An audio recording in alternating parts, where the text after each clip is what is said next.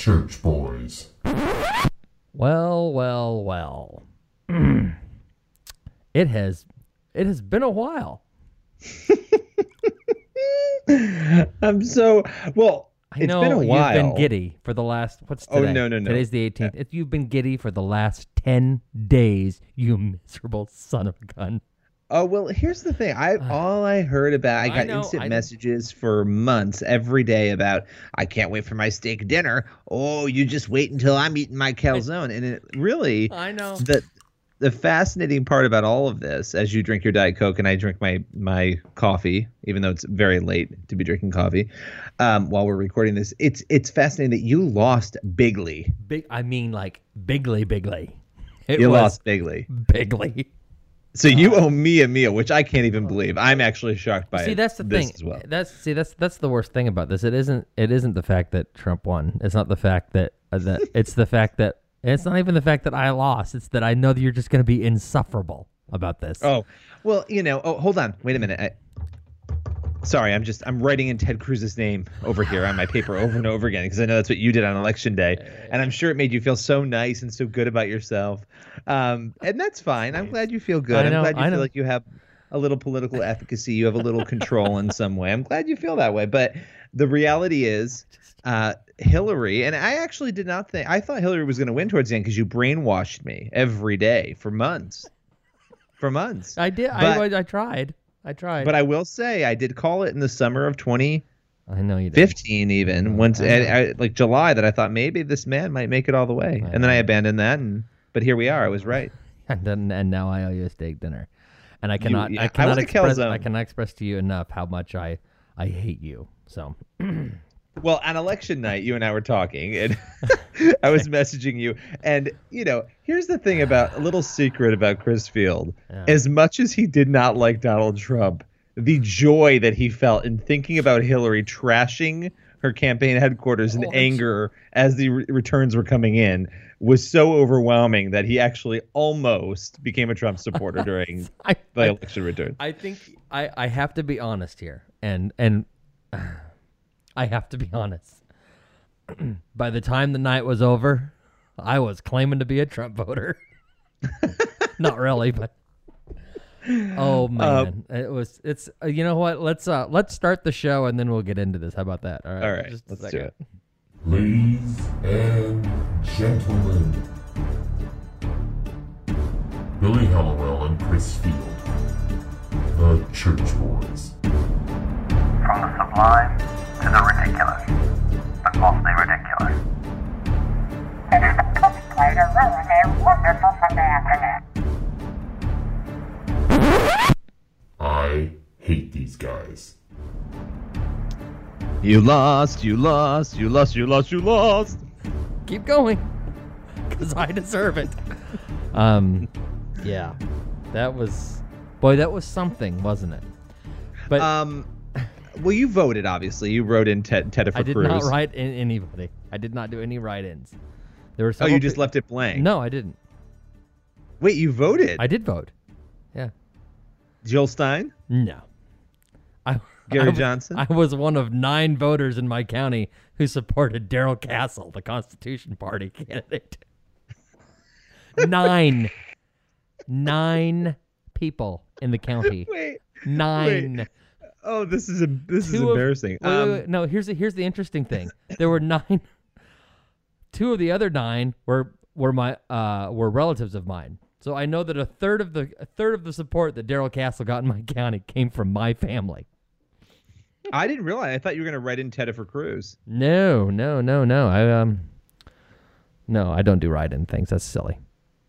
So you, vo- you did vote for somebody who was Right, on the right. ballot.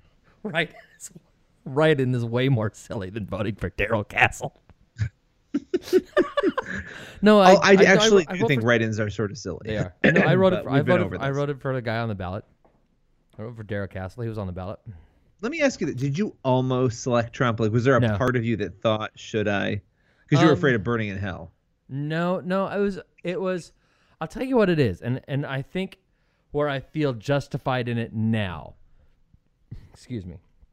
And it's, um, there was a part of me that wanted to just simply because you know what let's just send a message we don't want hillary except the fact that washington's going to go to hillary and i figured she's going to win anyway. It doesn't it didn't even matter.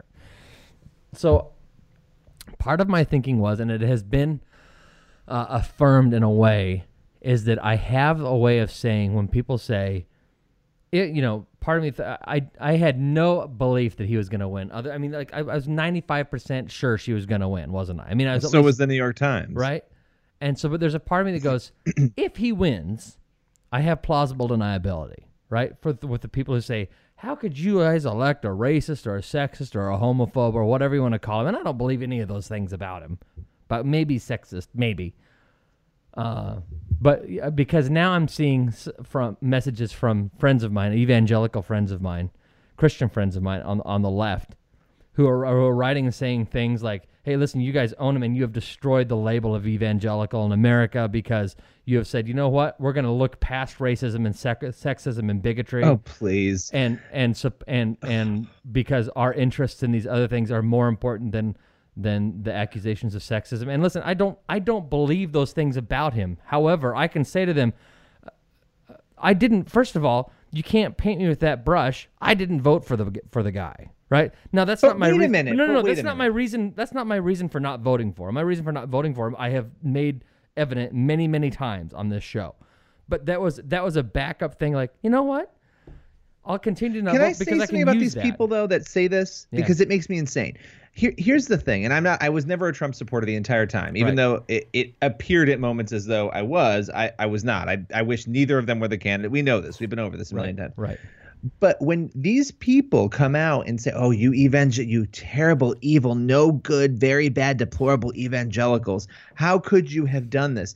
These are the very same people who always dislike what evangelicals are saying and doing, and Yeah. by the way, have told evangelicals for probably two to three decades now that they shouldn't vote only based on their faith. It's you know you shouldn't do that. Right. We have a separation of church and state, and you should be able to elect people who aren't theocrats, which I agree with, obviously, but their definition of a theocrat is insane. Yes, and you know they assume everybody who believes in God's a theocrat, and they tell these people not to vote that way. And so for the first time, evangelicals in a bad situation, some choose to do what you did, and the nine people in your county did, most mostly your family, um, and others cho- chose to vote Trump, which is fine either either way.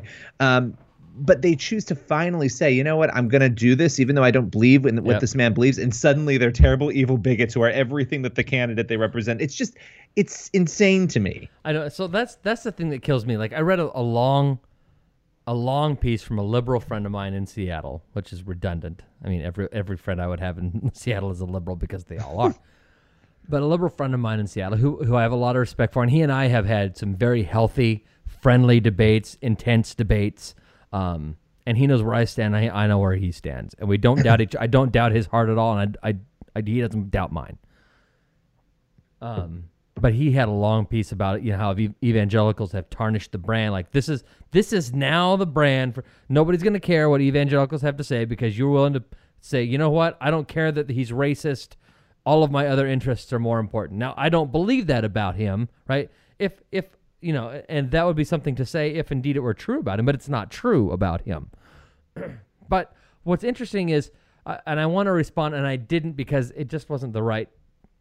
I didn't have the right attitude about it. But I will tell you what I was thinking of responding, and maybe I may need to perfect how I would respond it. Is say, listen, it's interesting you put this. Uh, obviously, you're writing this on Facebook because you so love it when people on the right talk about Christians who, how could they possibly vote for someone who believes in the murder of babies because they're pro-abortion? At at nine months, by the way. right. At nine. I, So- this is my, the point so- I was going to make. Right. So you can say you can say about me that I'm willing to overlook racism and bigotry in order to support my agenda, but you would you're you would hit the ceiling if I said you're willing to look look aside look past infanticide to support your liberal agenda. So what? you you don't put I, I wouldn't assume that about you. Don't assume that about me. Well, you know, I know that principles are a really hard thing for a lot of people these days, understanding them. And Trump does not have many of the principles that I would that I would want in a candidate. Although, at the very base of it, I, and I think you would even have to admit this. The hope, we don't know that he's going to do this. The hope is that he will at least embrace the 30,000 foot view principles based on the people around him. Since so. he's sort of an open slate right now. I hope so. that he would embrace those things and that we they would I know. agree more with our worldview. And and I hope that. And as and as Glenn has said, and, and, you know, at risk Ugh. risk quoting Glenn, but he has said, and I agree with, and I think you do too. I will support him until I can't. Yes, I do Right, agree I- with that. Although that's I, I haven't enjoyed some of Glenn's Bannon comments, but yes. so we um, can discuss. Let's discuss Bannon later. But as far as Trump goes, I what Glenn said about I will support him until I can't anymore is exactly how I was feeling Tuesday evening when the results started to roll in. That's how I felt. I felt, you know what? Maybe it's not going to be that bad. It's certainly, And- and- but I'll, yeah. take, I'll tell you. But it goes back to I was having a ball. you, you were so happy. I was election night. dancing around. I had taken off all my clothes. I was dancing around Oh, my your poor office. family. Well, they weren't here. I- I'll tell you what made me so happy because I heard things like oh, like this from our friend Rachel Maddow. This is your life now. This is our election now. This is us. This is our country. It's real. Wait, it didn't even play the whole thing. Try it again. Here you go. You're awake, by the way. You're not having a terrible, terrible dream. Also, you're not dead and you haven't gone to hell. This is your life now. This is our election now. This is us. This is our country. I, th- I thought the first half was about the people being forced to watch our show. Like it, it would have been, but I, am assuming it was about Trump and then there was winning. and then there was this, which was my all-time favorite reaction. has to be a joke. I do not believe this is happening. I'm literally about to fing kill myself, and I'm not kidding. You better fing fix this shit right now. I literally am gonna die. I need an ambulance. I can't believe. I can't believe you brought John Seidel's personal. I But- didn't realize that we had access to But his personal that's- video log. That that is all I could think about Tuesday night. it wasn't the Trump victory. It was the oh my goodness, this the state of liberals right now is total Because they're Total swimming meltdown. in their emotions. They're are. they're drowning in their emotions. They have been for decades. I know. And I I, know. and when I say us versus them, I mean the far people on the far left who Yeah. aren't looking at logic. This is insane that you're that yeah, is it depressing when you your candidate loses? Yeah, it is. You know, but is it that depressing? I hope honestly, I I hope not. I mean, if, if this is how But I, see, that's just- the- I have nothing nice to say, so I'm stopping myself. Right, but here, so here's the thing. So, the, so you have this reaction of these folks who react this way on online, and then it leads to what? It leads to protests and riots, and they had actual riots in Oregon, in Portland, Oregon, riots in the streets. It's as though we are some third world or some sort of Central or South American, you know, strongman government. The the people scream and Well- riot, scream and riot when we have an election. No, this is not same, how America isn't this works. the same state that fined bakers one hundred and thirty-five thousand dollars too? But I mean, it wasn't this is, just. you know, But it wasn't just Oregon. You've seen it everywhere, right? Yeah, You've seen it on yeah. campuses. You've seen it every place. And the fact is, and it finally hit me, and, and I'm interested to know your what thoughts on this theory. There's a whole lot of theories out there. One of my, one of mine is, and I buy into it, and that is that the millennials. And I'm not going to let you get away with saying it's as you, as I know you have said before that you are on the the upper end of the millennial generation. Because how old are you? thirty-three, which I'm literally the cutoff of That's right. millennials. So- Although it does go to thirty-five according to Bart, it just depends on which 34 or whatever. So you're on the upper end of millennials, the lower end of Generation X. We would accept you in Generation X. We would let you. Come I would, we I would let you love come- to We skip would, over. we would love, would love to have you. Um, but if you think about millennials, especially like 26 year olds, right? 26 and under, the 26 and 27 year olds, even 28 year olds. Think about the the elections they have been they have participated in, right? This is their first loss. They've they have been told their entire life, their entire lives that they are winners. They have been told their entire lives, "Hey, you get to have a trophy because you're special." They have never had to deal with disappointment. They have never had to deal with losing. They have never had to deal with being losers. They've never been told they are losers except from people like us, but they just laugh it off because we're right-wing nut jobs. Well, the fact is they're losers. And now they're realizing what it's like to lose, and they don't like it. And so they, they don't know how to react to it other than I'm going to scream and yell and take my toys and, and go home, except for the fact I'm going to break your toys first, and then I'm going to go home. because that's because they have never lost before. They've never lost something It's- big before.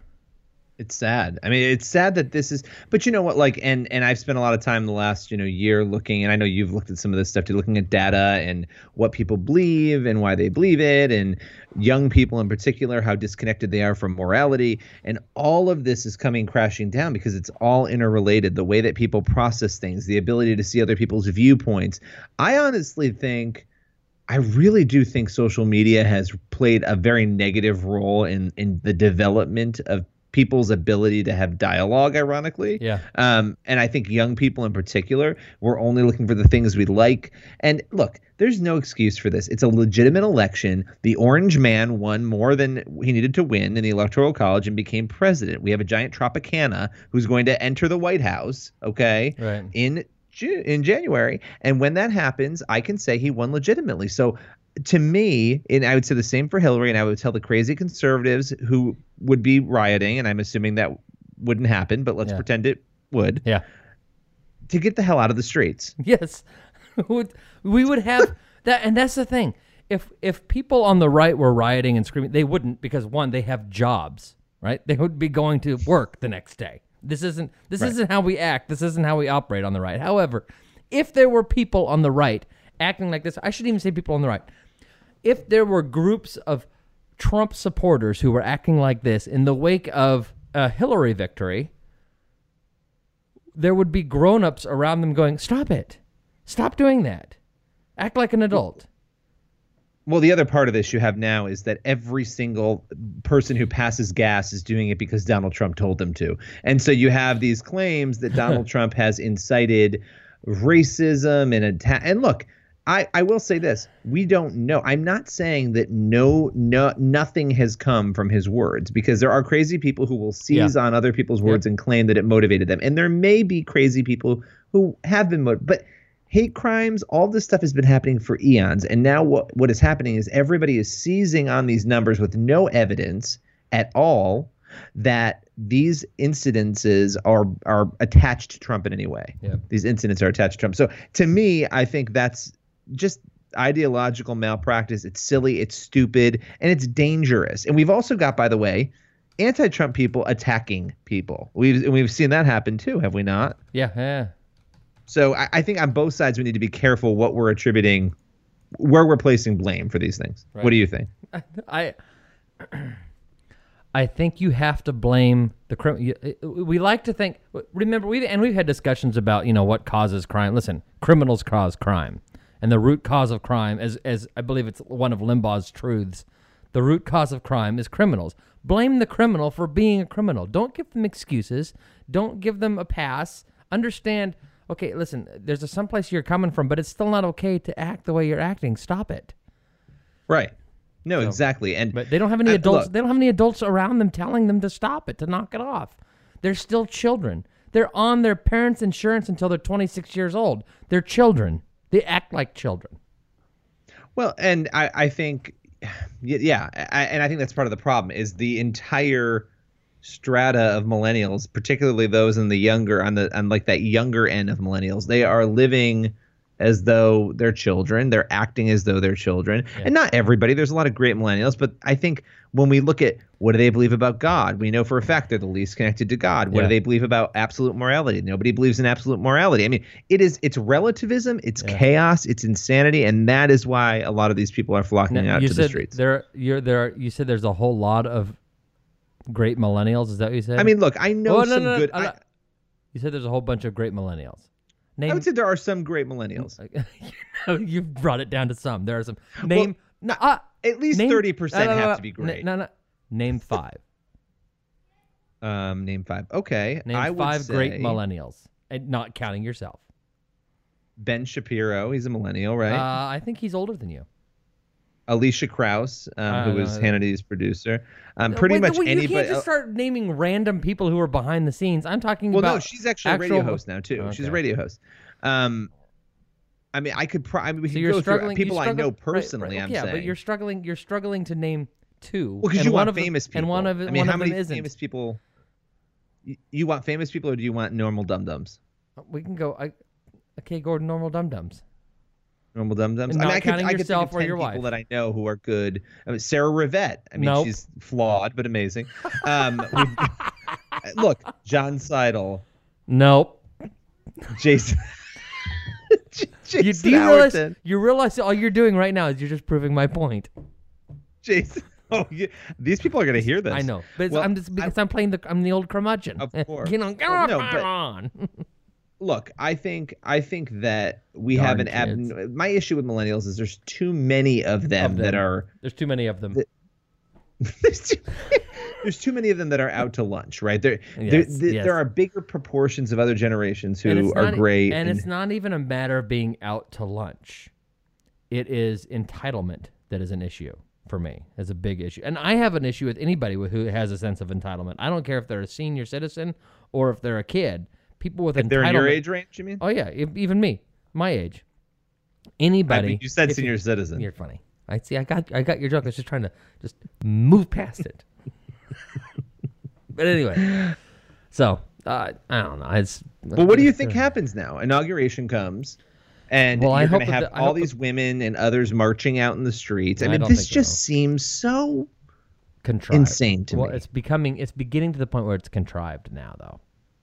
And we get into this. with the- We got an interview we're going to play here pretty soon. That we get into this a little bit with uh, with Jay, right? Why don't we just play that? Why don't we get into it right now? All right. So we, we talked in just quick introduction. We talked with Jay Richards, Doctor Jay Richards, who is Oh. a business and economics professor Doctor, at Doctor Catholic Jay. University. He's also the founder, co-founder, and he's an editor over at the Stream.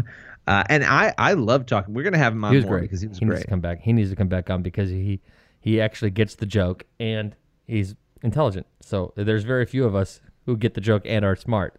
I'm not one of. He was way. the only intelligent person on this podcast. There's there's three of us on the phone call, and only a third of us were intelligent. so Billy Hallowell here with the Church Boys podcast, and I have Chris Field on the line. We also have Dr. Jay Richards, executive editor and co-founder of the Stream, and a professor at Catholic University. How you doing today, Dr. Richards? Just fine. Thanks for having me. Well, thanks for coming on. We have, and, and actually, Chris and I, we have had debates for months about this because I was I was convinced that Donald Trump was going to win, not because I was a Donald Trump supporter, but just looking at sort of how things were shaking out. And then towards the end, I was I was sort of saying, oh, this it's not going to happen. Maybe he's not going to win. And then election night came, that's and Donald Trump won. Okay, so now Um, here's here's now, now let's now let's now let's look at the facts. Billy didn't think Trump was going to win. He wasn't convinced Trump was going to win. However, he was convinced that he needed to do everything he could do to put a thumb in my eye for the last year. So that that's the truth of the situation. He did not actually anticipate a Trump win, though he did win a steak dinner from me because I was convinced of a Hillary Clinton win. So now that we've got that straightened anyway. out, Wow. you're Well, lying. tell us- tell you're lying. you you're lying. you You are lying to a pri- uh, Dr. Richards. Are you a priest as well? I'm not a priest. I'm actually a lay Dominican. Uh, the Dominicans are a Catholic order, and there is some orders, non-Catholics won't necessarily know this, but they're not all monks. Some of the religious orders have priests. They have uh, brothers and sisters. And they also have lay members, and I'm actually a lay Dominican. So I'm married, and have two kids, actually. So definitely not a priest. Okay, so Billy just lied to a lay, I did a lay, to a priest, a lay yeah. Dominican. Then there you go. yes, lay Dominican. but tell us why. Tell us why you think Trump won, because I'd love, you know, from your perspective, why you think it shook out the way it did. I honestly think I had been reading Scott Adams, uh, you know, famous Scott Adams, the, the Dilbert cartoon, for a year or more, talking about Trump, and I, I was of the opinion that he could definitely win if he did the right thing. Part of it was because I think he communicates to people in a way that's it's hard for us academics and uh, you know people that focus on policy to realize most people when they're watching TV, listening to people speak to them, they're not following they're not listening in the same way that say a reader would look for complete sentences and coherent paragraphs. They're looking for something else. And I was convinced that Donald Trump spoke to a segment of the population that was not used to being spoken to by politicians, more likely to feel like they're being spoken down to, if anything. And I think Donald Trump just pulled that off. Despite the fact that he's a billionaire and a kind of plutocrat, he maintained this Queens accent that you know, sounded like a working class guy, and I think he just spoke to a lot of people like that.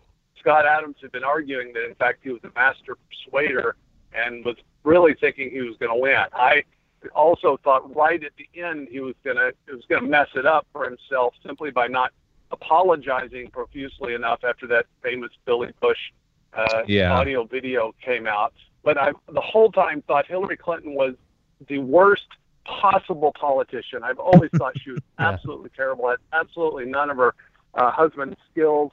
If you try to watch her with the sound off, it drives you crazy. If you try to watch her with the sound off on, it drives you even more crazy. And so I thought it, it was just definitely something that Trump could win, despite the fact that he was unconventional. I was mainly worried, to tell you the truth, and for a long time was kind of really a Donald Trump critic. Uh, honestly, because of his economic views more than anything. I just don't like the protectionist language. I don't like the way in which he talks about trade very often as a zero-sum game, so that for you know China to succeed, we have to lose, and vice versa. I, I just disagree uh, on the merits on those sorts of things. But I do think, frankly, what's happened since, since Donald Trump was elected is a lot of, from my perspective, heartening development. I'm a social and an economic conservative. And here's the irony. I think that the supreme irony of the Trump campaign is that lots of conventional and elite Republican politicians, especially in the Northeast, either opposed him or dismissed him or attacked him beforehand. And these are the guys that would be running the transition right now in any normal uh, Republican presidential win. But they've sort of marked themselves out. And as a result, we have people that would now be marginalized. People like Ken Blackwell from the Family Research Council, uh, conservative evangelical, that would be there for window dressing to make all the Christians feel good about the uh, about the administration, but not actually wielding any real power. Well, uh, as it is, Ken Blackwell is in charge of the domestic side of the transition team. That's just one example of a kind of irony in which most of us Christians looked at the Trump campaign as sort of number 18 of the 17 people running originally, and yet the weird, unconventional way in which it was won and the way Alliance is sort of laid out, I honestly think are a lot of conservative Christians playing a much more influential role than they would have if a more conventional Republican politician had won. Do you think, because I think one of the big questions has been, you know, look, nobody believes, I mean, maybe some people do, but nobody really believes that Donald Mhm. Trump, and I'm not saying he's not a Christian, I'm not saying it's not in his heart, but Sure. nobody believes that he's this Sunday church going Christian who gets evangelicals, who understands the issues fully, but he has had this Right. openness. And so the Yes. critique, the critique is maybe he's, is he manipulating people? Is he not? In your view, how genuine do you think his quest to understand is, and, and how much do you think that will continue to carry over, you know, into the administration? I think it's absolutely genuine, and I mean part of that is that he has not tried to feign uh, a kind of cr- deep Christian faith that he doesn't have. Even when he talks about Christianity, you know, when he says he doesn't say we evangelicals, he says the evangelicals, right? It's like he's quite clear that okay, he you know he does self-identify as a Christian. In fact, a lot of people may not know he grew up going to Norman Vincent Peale's church, but that's not the most sort of solidly orthodox theology. Right. I think when you listen to Trump speak, if anything, that's what you hear. I think he was well catechized by Norman Vincent Peale. It just wasn't really robust, robust Orthodox Christian theology. But I, I honestly think that he is sincerely curious. I think he was taken aback by a number of prominent evangelicals that were nice to him and befriended him behind the scenes. I think that was significant. And I think now, I just think what's happening is saying, okay, who are my friends? Who are the people I trust? Uh, and a lot of these people have ended up being very good people. Some of whom kind of took a hit for being associated with him with him early on because I, I totally agree. I don't think anybody really believes he's a sort of rock solid conservative Christian. That's the sort of irony of this is that in some ways he's discovering these things and discovering these people late in life. But I just think we ought to be open to weird things that can happen that none of us could have orchestrated ahead of time. And so at the moment, I, I'm far more hopeful about the prospects for his administration than I would have been if we'd had this conversation three months ago. So what what do you say what do you say about the the people who during the election and listen I wasn't I shouldn't say I was a ne- I, Billy was going to call me a never Trumper I wasn't You ne- were a never, No, no, no, you were no, a never Trumper. It's no, no, fine. no, no, I wasn't like a radical never Trumper I was just like I'm willing Not I'm radical. I'm willing You- to I- you weren't on a jihad against, but you were. But I you said, know, there but was, I okay, but but I said, I said that I was willing to be convinced. It wasn't likely, but I was willing to be convinced. Mm-hmm. I wasn't, I wasn't, I wasn't a stalwart never Trumper. That said, Sure. I had a lot of issues with, and I know a lot of my Christian friends, including including evangelical liberal friends, who who had issues with how how can a Christian uh, go about supporting someone who has been abusive to women, who speaks the way he does, who acts the way he does, and uh, questioning the, the and those folks go as far as to question the the the heart of the people who who supported Donald Trump. I wouldn't go that far, but I do Right. have questions about the idea of a of, of someone who is a sold out believer in Jesus Christ going then along and supporting uh, how and I know different people can put things aside in different ways and, and I get all that. What was your stance on those arguments of, of evangelicals on the right and on the left who said, I'm not sure how you can call yourself a Christian and support candidate X, whether it was Hillary or Trump, but especially Yeah. Trump since he won. I think a lot of it depended for me on individual arguments. I mean, frankly, some of my I'd say some of my best friends, including some of my colleagues at the stream, were avid never Trumpers. I never was, just because I felt like once he he got the nomination, my feeling was okay, let's make the best deal we can. But I think if someone was arguing, uh, I as a Christian, this guy is by far the best possible candidate, and I'm going to do everything I can to support him.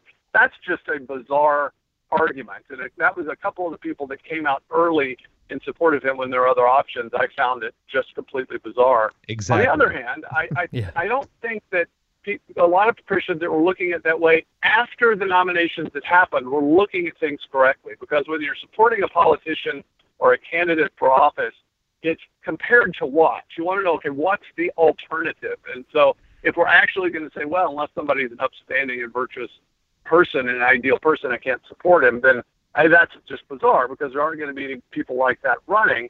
Um, and in this case, I think, yeah, all of the things you said about Donald Trump were true and unsavory. And I, in fact, when the Billy Bush tape came out, I wasn't a bit surprised. I assumed he'd been speaking these kind of Howard Yeah. Stern's type interview Yeah, yeah. comments for his whole life, his whole adult life.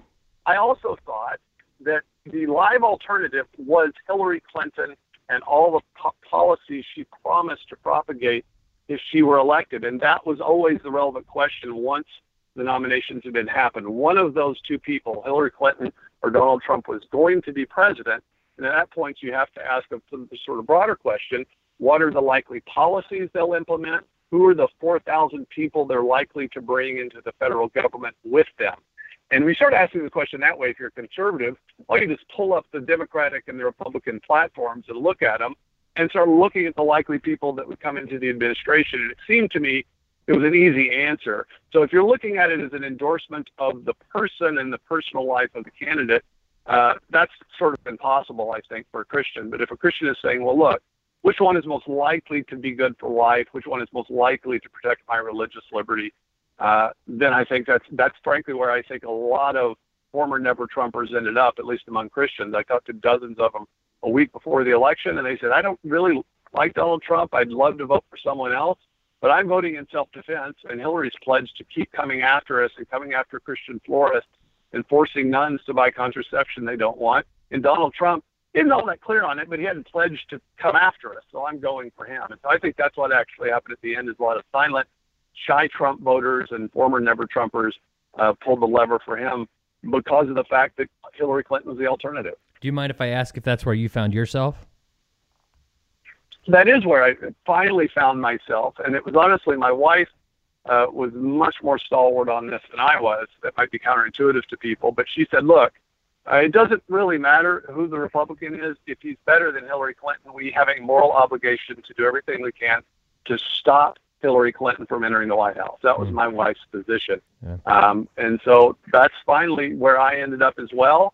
I, I I've met Donald Trump. I, I know him somewhat, and I know the type of person he is behind the scenes, and I, that helped me uh, a good bit because I had the contrast between this kind of public TV persona and the man himself. And I, I honestly think what we've seen since the election is more of the man himself, who, despite all the flamboyant braggadocio that you see on TV, actually sits and listens to people he respects. If he thinks you have something to tell him, uh, he's humble and he's docile and he's willing to listen. And so That's the good. fact that he doesn't have a deeply committed political ideology, I think, means that's an opportunity. And those of us that are concerned about these things ought to do everything we can to help him because we have good arguments, we have good ideas. There's a, a, a positive prospect that he might actually adopt them. Yeah. All right. Well, it's funny you say that because I, my my three to four interactions with him over the last probably three or four years, that has been my same. And maybe that is why I didn't have. I was not a Trump supporter in the beginning. I never really was, but I didn't have. I felt writing in, no offense, Chris, a third party was silly because it doesn't accomplish anything. That's just my view. Everyone has the right. I just think it's it's sort of one of those things you do to make yourself feel better.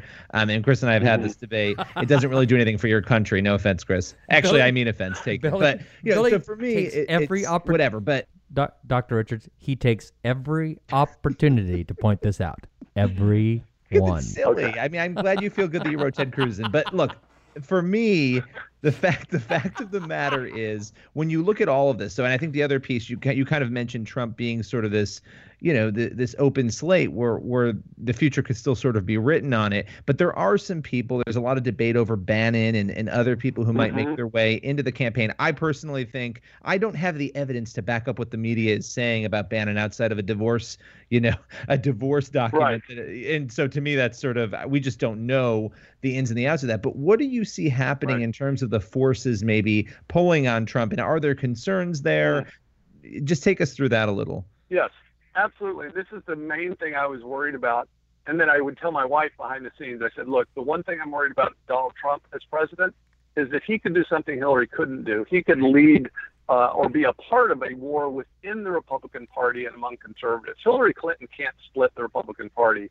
Trump, if he did certain things, could do that. That was my main worry, and especially in the campaign. I knew after Pence was was picked that Pence brought in some wonderful people, including people like Kellyanne Conway and a bunch of Christians that ended up in the campaign.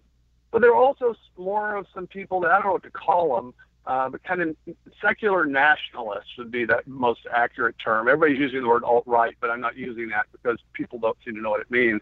Um, but th- my sense is that look, if you get a bunch of America First uh, secular nationalists and a bunch of conservative Christians in the campaign, there is a potential for a catastrophe there. Stephen Bannon is one of the people that a lot of people worried about. It's funny, um, uh, since he was named as, as White House counsel, counsel and chief strategist here just this week, we've done a bunch of investigating about Stephen Bannon, interviewed people that know him personally and have worked with him. And frankly, my fears are, are relieved. Once you look at the details of what he actually thinks, what he's said over the years, he's staunchly pro life, he's staunchly pro Israel. These attacks that he's racist and anti Semitic, I just think are completely baseless. And uh, frankly, what I, I, I'm thinking is going to happen, and what we're already seeing happen, is that almost every conservative or non establishment character that, uh, that uh, Donald Trump decides to speak with or appoints is going to probably get attacked as a racist. I think there's almost the media almost has a template now. It's like control alt racist, and the whole the whole text gets written. Yeah. And the more they do that, uh, the, the less effective it is. And also, it's disastrous because it means if racist, real racists show up, real anti-Semites show up, they're going to have shot their wad. They're not going to have any arguments against these people. It's actually dangerous though too. I mean, you have you have a situation in which I mean there are going to be puddles everywhere because there are snowflakes melting everywhere. I mean, these people cannot. And I would say this on either side because no, I mean, look, I'd be saying this if conservatives were doing this with Hillary because I to me, I'm all about facts, and the facts are. Somebody won a legitimate election, and these people are melting down in the streets, holding signs about Bannon, about Trump. That look, Trump said a oh. lot of awful stuff, but to me, I just I don't I can't reconcile why this is the reaction that continues to to happen with a legitimate election. I don't get I it. mean, I think it's yeah, I think it's one of the last cards they have to play. They, I, I think everyone assumed. I think the media and the Hillary campaign, but but I repeat myself. I mean, they were essentially a, a homogenous unit. Thought, okay, let's build up Donald Trump uh, until he gets the nomination, and then tear him down because he'll never beat Hillary. It can't possibly happen. None of them, even one percent of them, believed, even in the, the darkest nightmares, that Donald Trump would win. And then he won. And so now it's like they have shot every missile, they Yep. shot thrown every hand grenade, and now it's like, what do they have? Well, they have a couple of rocks, and so they're just going to attack pro-Israel, pro-life people as anti-Semitic. That's where we are. But I think what they're doing is that they're they're dramatically reducing their effect, and I think it's bad because I think we need an independent media to keep everyone on all sides accountable. And I, ju- I hate to see the, the, the general credibility of the media just continue to, to decline. Oh yeah, I mean it's it's it's almost, and I say this. I'm trained as a journalist. I work as a journalist. I when we have a podcast, I share sort of where I stand. But you know, when I look at what's happening, and Chris, you've been working in media for ever. You know, you you look at this and you just say this is troubling because they, what they've taken is really low approval ratings of media, and they've tanked them even further. I mean, I can't even Right. I can't even imagine how much more you can make people hate the media. So but I'm- they've done it. Let, so let me ask you, uh, Doc. But, um, you work at Catholic University. Has there been wailing and gnashing of teeth on campus there that you that you've witnessed? you know, nothing like you would see, you know, by going to campus reform where you see on the evening news. There are a lot of students that were on both sides of this issue. President Garvey, he was a wonderful man, sent out a kind of pastoral letter just reminding people to treat each other kindly and with Good grace. There haven't been any public protests that I've been able to see. I've been in a couple of, of, of gatherings where I can tell students were on different sides of the issue. Uh, the Catholic U is it's a more conservative school. It's there's a lot more Orthodox Catholics there, and so you're not going to get happening there what you get happen at DePaul University or uh, at Notre Dame. I do think um, as a result of that, there's probably less distress. But there's no doubt in my mind that the student body, if we had taken a poll, would have been divided on the question of Donald Trump. So, uh, yet the risk of being chided for name calling, these nitwits on campuses around the country, and we'll just go with campuses because there's riots going on in streets too. But how should they be? How Right. should how should those protests be handled? I, you could speak to the private sec, the private school and the public, either one, whatever you think, but or maybe a general pr- general principle. But what should be going on with these? Because it seems to me, again, nitwit is the only term I can use that that I wouldn't have to bleep out because it's really embarrassing. Yeah. I mean, I, I, I don't. I, what are your thoughts? Yeah, I mean, I find it embarrassing too. It's just, it's absolutely excruciating. At the moment, I actually think that they're doing themselves damage. I think that there are several million hesitant Donald Trump voters that supported Donald Trump and weren't very excited about it that are becoming Donald Trump supporters watching these college age kids out, you know, raising hell on the streets. It's just ridiculous. We know that these are coordinated campaigns. We know a lot of them are being are being paid. I've heard this from Washington D.C. police that when they're arrested, they often have money and instruction books in their their backpack. Of course. Um, Unbelievable. But hey, it's a free country. You know, if people want to peaceably protest, have at it. But you know, if if they trespass on college campuses and offices and dorms, they break property, they need to be arrested and punished and prosecuted. It's Yeah. that simple. And if we tolerate that, it's going to end up making it much worse, and we'll end up with a real incident come uh, inauguration week when you know we're being told there are going to be hundreds of thousands of protesters. That would be a real disaster to have a million people here for the inauguration and a bunch of violent protesters at the same time. One one thing I'm taking solace solace in uh, with all of these protests, as much as I just despise them, is and it's something that I heard. Uh, I think it was Limbaugh say either today or yesterday, sometime recently. He said one of the things about these protests is it's going to take a lot of uh, uninformed Americans. What does he call? What does Limbaugh call the uninformed voters? Low. inf- I have never Low in- listened to Limp in my life. Low, so low, on your own. low, low information, Low low, information voters. He's yeah. He's saying he says this is take it, it is showing a whole lot of low information voters what the left is all about, which is maybe maybe that's Yes. a good thing, right? It's I want people to speak and show me who they yeah. are. I want you to do it orderly, but I want you to speak and let me know who you are. And I think that that's they're doing us a service in that regard. Well, being on the Yeah, upper think- end of oh, go ahead, go ahead. Sorry. No, I think that's I do think that that's exactly right because I mean you know a lot of the people in Portland we've we've learned that, that where the real violent protests are uh, didn't even bother to vote. I mean, but if they wanted to be effective, what they ought to be doing is writing intelligent op-eds and making intelligent arguments in defense of their policies. Instead, they're just uh, they're creating havoc, and I think they're actually lining up people on the other side that wouldn't otherwise be so condemned.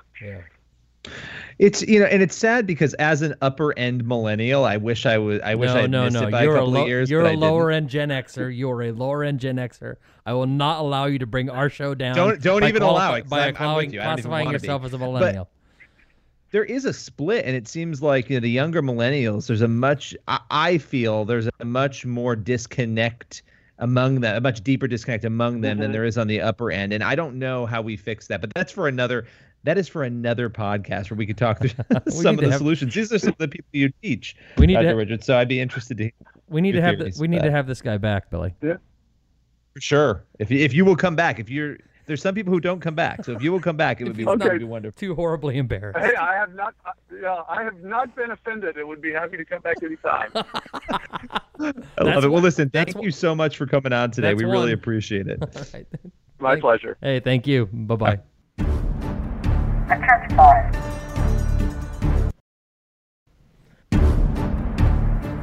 Back to the god church boys. So probably like most people that are gonna see, well, maybe not because given the result, maybe I really am different, and maybe a lot of people that I'm surrounded by think with open minds and open hearts like I do. And I do want to say that I've been very vocal for my support for everyone besides Donald Trump.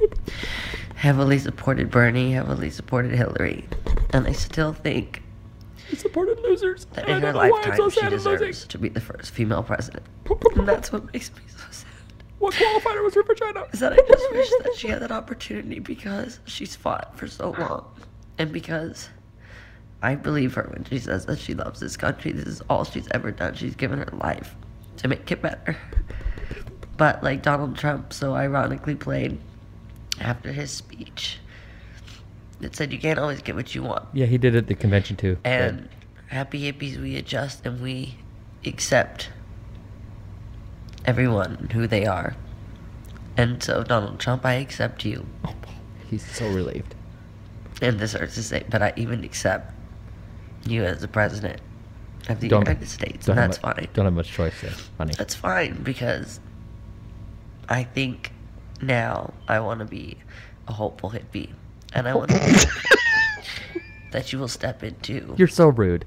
I just and President Obama, Mr. Obama, I want to say thank you for everything you've done. Regardless, he's still president. But please, please just treat people with love and treat people with compassion and treat people with respect. And I will do the same for you. And anyway, anything you ever want to talk about or understand, maybe people that don't think the same way that you and some of the people that support you do, please, if you want to open your mind and you want to open your heart, I would love to give you a key. Thank you so much. Thank you, Hillary, for inspiring all. And that was the lovely, and, the lovely Wait. and gracious, gracious and horribly thoughtful Miley, Miley Ray Cyrus. Let me. Can I, want to say two things about Yes, this. Go right ahead. My first reaction to watching it was I it was literally sitting in a pile, puddle of urine. Joy. um, but I will say I will say this about her, and I think I think she's I think she's cuckoo for Cocoa Puffs on on all this, and she's very upset. But but even you see how upset she is, right? And yet she does say, "Eh, "I will accept you as president." And I do think there's a level of interestingly, for as insane as I thought the video was, a level of maturity and being able to say that when you're that upset. Now, okay. And and I like that she said, "I will accept you as president," because I think that Not is where people choice. need to land. Right, not much right, choice. right, right. But I think, fine. but she's not encouraging people to go out and be How about this? idiots. How about this? Be an adult. Don't cry over a lost election. Understand you'll win some and you'll lose some. You lost this time. You'll probably win next time. That's okay. I And I'm not going to cry about it. That's life. The problem is you've put your hope and all of your faith into a person, into a Right. political candidate, someone running for president, a temporal leader. As Andy Stanley wrote, uh, has has spoke about, and it became a very viral little thing on on wherever. He he talked about. Listen, the only re- the whole the whole point is Jesus. Everything is the is the gospel. That's the most important thing. Pilate was the most important person in the realm. Then the most powerful political person in the realm. The only reason you know anything about Pilate is because he had to face he's part of Jesus' story. And he's a footnote in Jesus' story. So the problem is you keep putting your faith and your hope in these temporal leaders. Stop doing it. Just stop it. And so- Look, but so but, back but let me compared let me go to back other celebrities, let me go back to being immature now, okay? But going back to compared to other celebrities, okay, what? She was a, a weepy mess. she wasn't she wasn't slightly screaming and she wasn't screaming and swearing. Is that I mean, What? So, so wait, wait. So we, So we should we should we reward her and give her credit for doing No, what she no, no, ought to do. Okay, calm yourself down. Okay, fine. I what I, I'm going to give her credit for accepting him almost immediately. And I know you're saying, of course, she doesn't have a choice. Choice. But I think she has a lot of people watching her. And yes, she's nutty in the video and she looks ridiculous. Why are we she- giving? But why are we? Why would we give her praise for doing what a normal human being does? Because unfortunately, as you know, normal, the new normal, is not at all what but the, old but the normal used is, to be. But the fact is, So, of, but- of Hillary's wait of Hillary's of Hillary Clinton's 32 million supporters, less than a million, less than half a million. I would say less. I'm 50,000 are like this. So this is uh, this is horribly abnormal. What she's doing is abnormal. I don't know. I got to be honest with you. I think there's a lot more Uh, maybe, people like maybe, this. maybe there's maybe there's a couple million, but I'm telling you, not not um, not I half a of her. I'm seeing six- people in 62 mil- circles that I frequent in New York who are like that right now. I understand. Even still. I maybe So I- I'm- I'm guess- telling I you, guess I mean, there's probably a lot of them, but 60, 62 million people, right? Well, it's Isn't how- inappropriate. There's no reason to be that way. But Right. So, but the, but the thing, so I go back to now, the the morning of the election and the day before the elections, 24 hours, even less than 24 hours, but let's say 24 hours before we found out that Donald Trump was going to be president of the United States, which still just astounds me to say. 24 hours before then, people like Miley Cyrus, people like Rachel Maddow, people like the the screaming cow that we played also were telling us, we're telling people on the right, right, accept whoever's going to win. That was the whole that was the whole the whole rigmarole against Donald Trump by especially by people on the left. He's not going to accept the results of the election. He's not going to you know, we have to come together. We have to have unity. And then as soon as their guy loses, their their woman loses, well, this is obviously just America is, is full of haters and monsters. Well, you're just a dope. You're telling me you you you all you have done is revealed to the world what an idiot you are. How clueless you are about how life actually operates. I don't disagree with you about anything you've said about about Miley. I and I think the video is ridiculous, and I think she sounds insane. Uh, Look, nobody's going to Miley Cyrus for advice on how to relate to other people, and I, and I, but I would argue again. I think there's a mild like on a scale from zero to ten, I would say it's like a one. Okay, for for maturity, but there's a little maturity there for Yeah, oh, her, and what I- we've I seen from her. Yes. our Now, baseline rel- is her. Okay? Relative relative and to what I expected from her, you're, you're absolutely correct. Yes. So that is, and, and look, look, I, could only hope that some of the fools following her who are obsessed with her saw that, and obviously the rest of it, the weeping. I mean, Hillary doesn't deserve to be the first female president just because she's a female. You deserve to be president when you're qualified, and there are plenty of people, whether they are black, white, female, male. Who are qualified and would deserve to be to be president? I think more qualified and and more deserving than Hillary probably. But the, the fact the, the fact remains these people are unhinged about this because they were convinced and so was hillary that she was going to win this because the media misled us.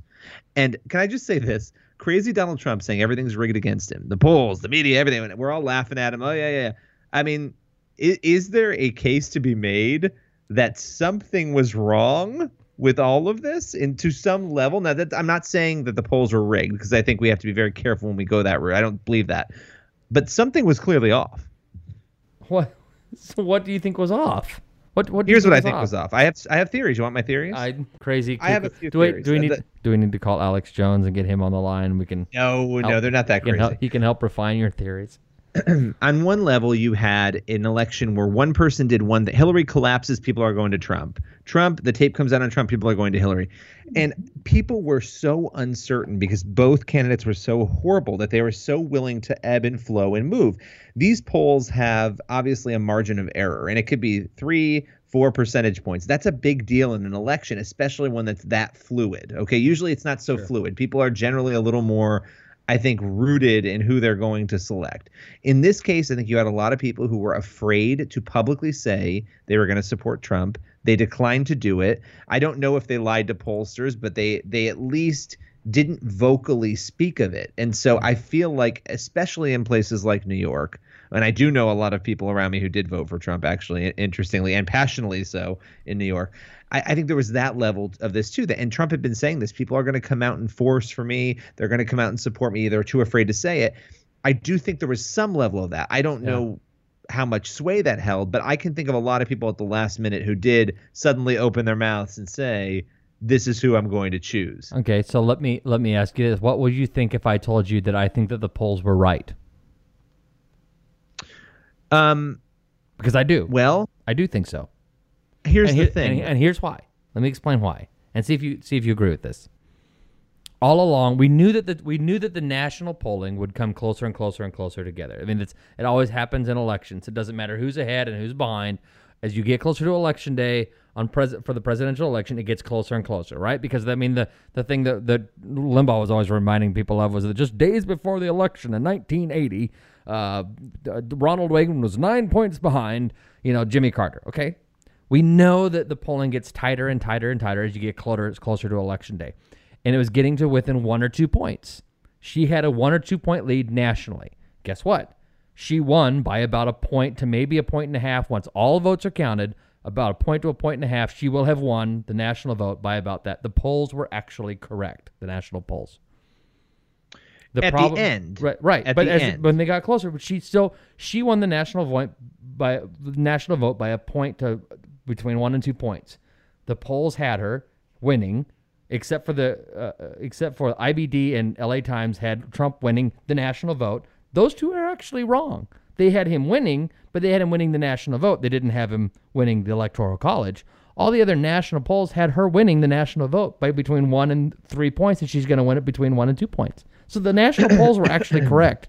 The issue well, I would say at the, state, end they the were. state by state. I would say at the end they were. I would agree with you on that. What I'm, I think what that they were accurate leading. Is, I think they were accurate leading up to it. I think if the vote had been taken I don't. those I days, don't. then she would have had the national vote by two or three or four points. No, well, I mean, there was a point where he was 12 points behind in some polls. I mean, I here's I'm why. talking about I, that I agree, average. I the- actually agree the- with your right, assessment. the the. But here's what I would say.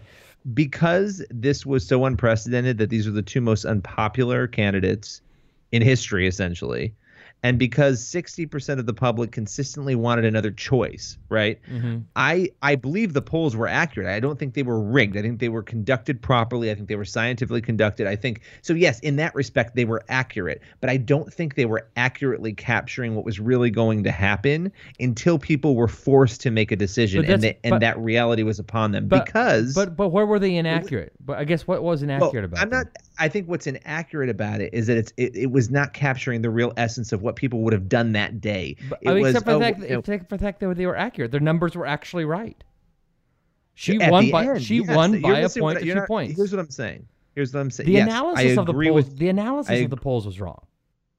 Well, no, I I'm not saying when I'm saying the polls are wrong. I actually don't think the American people knew what they were going to do weeks before. I think many people. I mean, look at you. And this was Yeah. not, these are not anomalies. You had sweeping arrays of people, groups of people saying, "I'm either not voting and I've always voted, or I'm voting third party and I've always But, those, voted for." but, but you would agree that the, the national polls in the day the in the like the two three days leading up to the election were accurate. totally. Yeah, no, yeah, no, no. That's and that's what I'm I- saying. The other polls, like you can't trust that polling out there because because there's so much unknown. Like, and I, and I would agree with you on that. I don't think that the polls can capture the reality of what the vote. I, I think you're right on that. I do think you're right but on that. specifically in this election because it Oh, was yeah. so People just didn't know what they were going to do.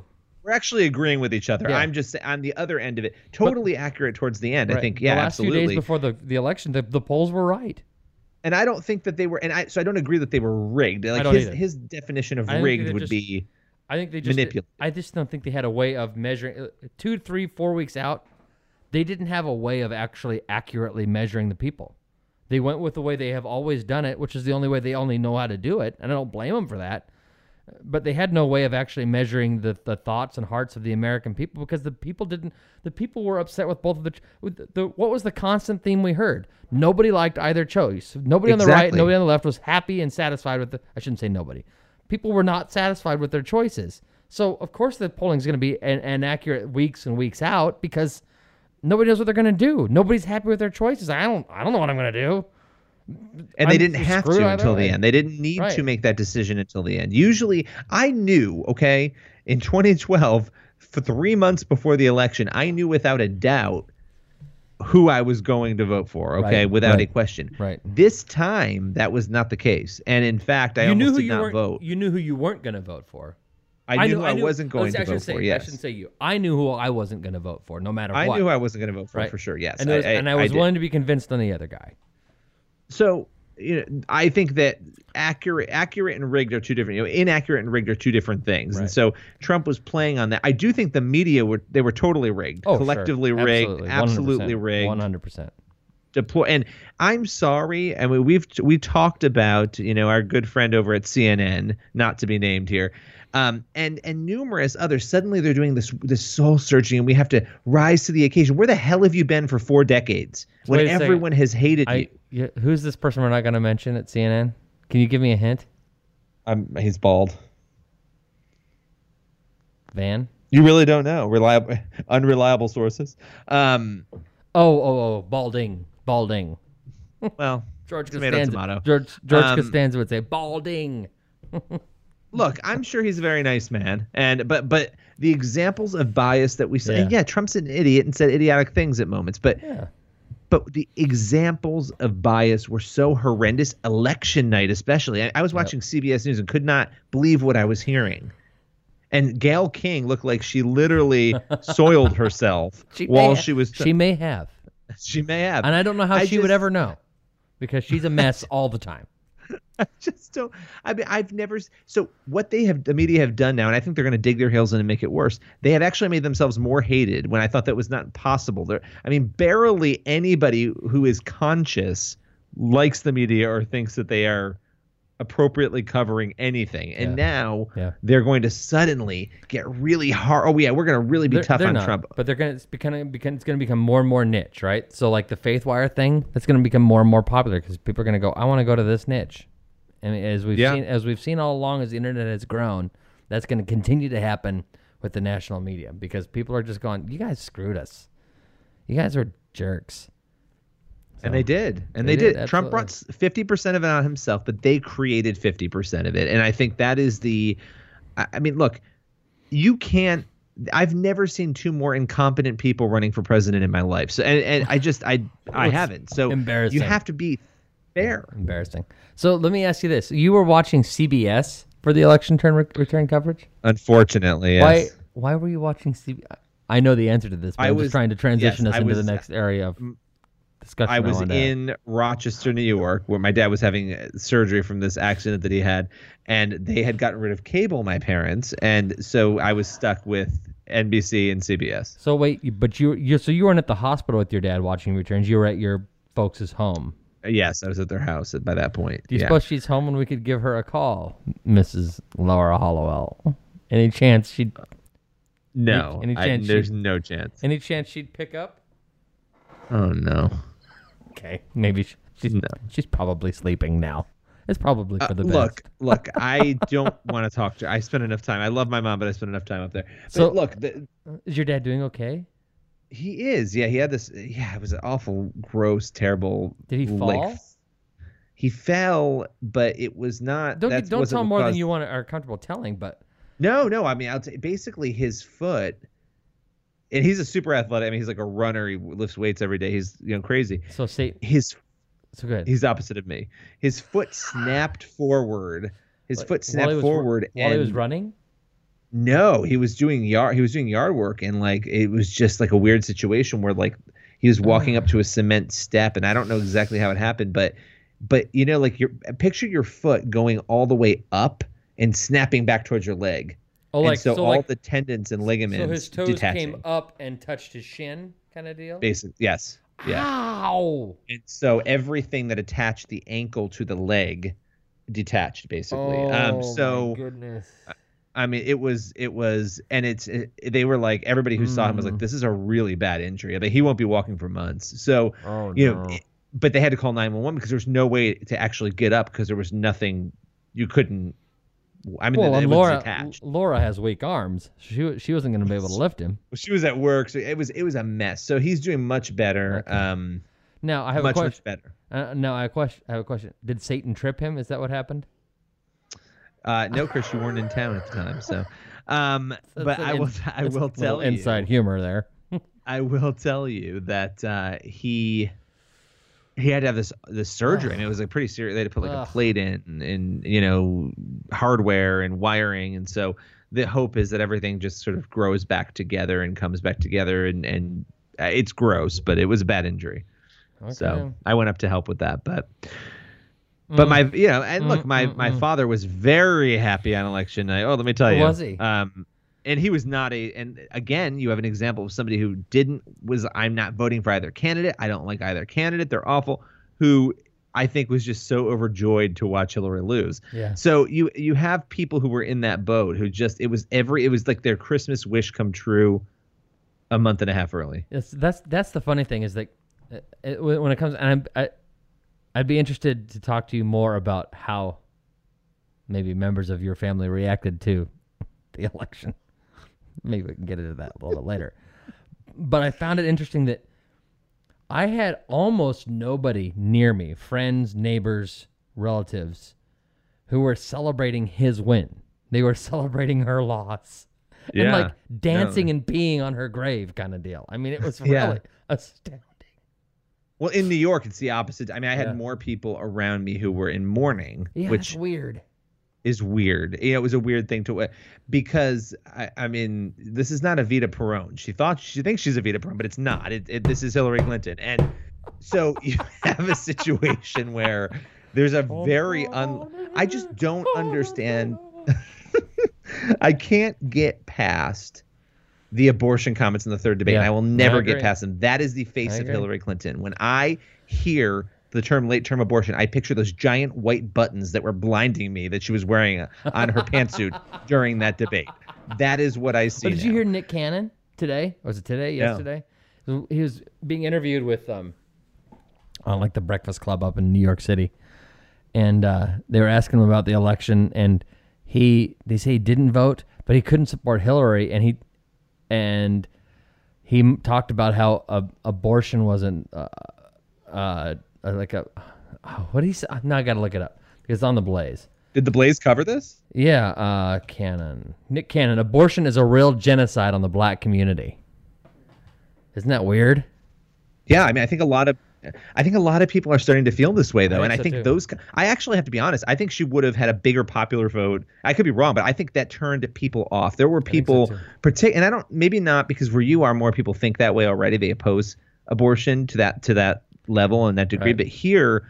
People maybe haven't thought so deeply about it in New Yeah. York, and I encountered people who were disgusted by those comments and who it- might have voted for her. Well, I think that. it was maybe, but I think it more was more likely to activate the Trump, the potential Trump voters. I was way m- after that little back and forth where people got on his case for doing something that was so untactful.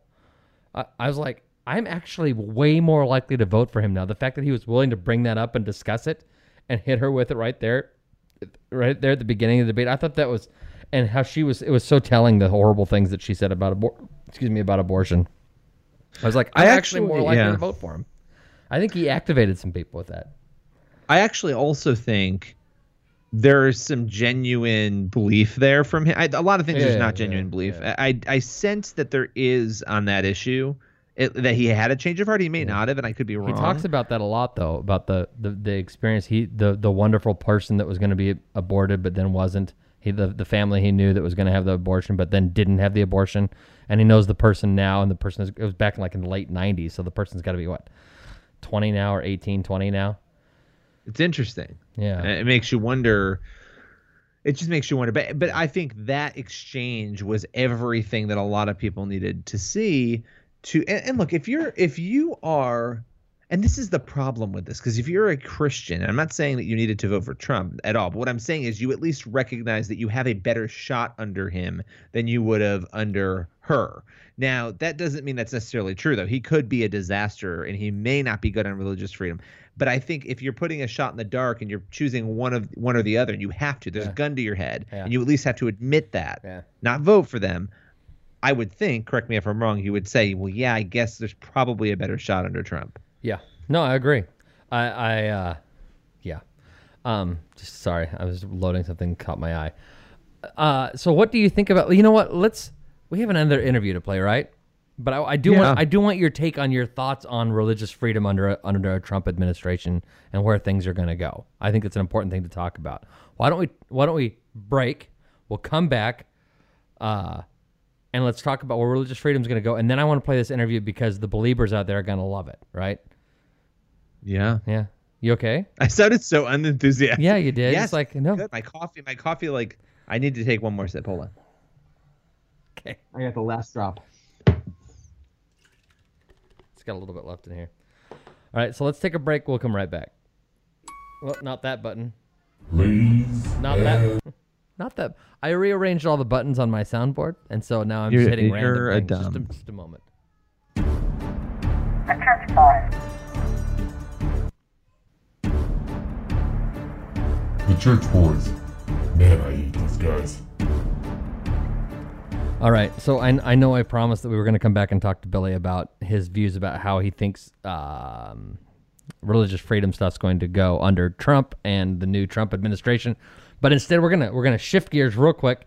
Billy has an interview he wants to as he as he coughs. Thank you for hitting your cough button. I appreciate that. Sorry. Anyway, Billy has a has an interview that he conducted just recently uh, that we're going to run. So, Billy, tell people about this, and then we'll play that, and then we'll come back and talk religious freedom. So we had Judah Smith, who is the lead pastor at the City Church out in Seattle. He came into the Faithwire newsroom, and, and I sat down with him and another coworker of mine, uh, Stephanie, who's also a writer on the site, sat down with him, and we talked about. sorry about that. I, all this talk of Trump has just made me coffee. Um, but he talked about his new book how's your soul? That's the name of it how is your soul? And we talked about his friendship with justin bieber. Uh, he had met justin bieber when he was super young and they've i mean they then they reconnected later on when bieber was a teenager and they've remained i mean they talk every day. They're very very good friends. And this guy has i think guided him and i mean we've seen a different side of justin bieber of late although there are still the issues and the celebrity that pop up. I think we've seen a little bit of, of that, and so we talked through that friendship and and got candid about some of the critiques that a pastor might face when they have a famous friend who is doing things that might not be, you know, seen as the most Christian things to be doing. Uh, so we we had a great conversation. It was a good twenty minute talk about all of this and about Black Lives Matter and, and his views on that. And so Interesting. why don't you, why don't you just roll it? All right, well, Judah, thank you for thank you for coming today. Thanks for having me. So you're on like the New York, you know, crazy like press tour right now. Yeah, yeah. The, the days are full, but they're fun, and I get to meet a lot of great people. So I guess let's just dive right in. Why did you write "How's Your Soul"? Um, I think it all kind of comes from my own experience and, and journey, um, particularly my uh, my challenges. The project probably started seven years ago. Um, my dad had just passed from multiple myeloma, and I was about three months into leading the community. The, the board asked if I would step up and be the lead pastor of several thousand people in the church, and uh, it was overwhelming to say the least. About three months in, I looked at our board and they said, Are you okay? Kind of like, How's your soul?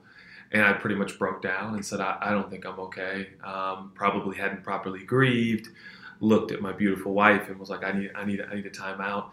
And so we took drastic measures. We took at least a month just to be together and pray and think and process. And so I look at that moment, and maybe not everybody listening can take a month off or so, but uh, we took drastic measures to ensure that we were healthy on the inside. So fast forward, and and here we are. Um, and I can I can honestly say that stewarding my soul is a daily process. This is no question the scariest project I've ever written because I actually think your soul can vary day to day almost, particularly at the rate in which we're all living and the information we're receiving.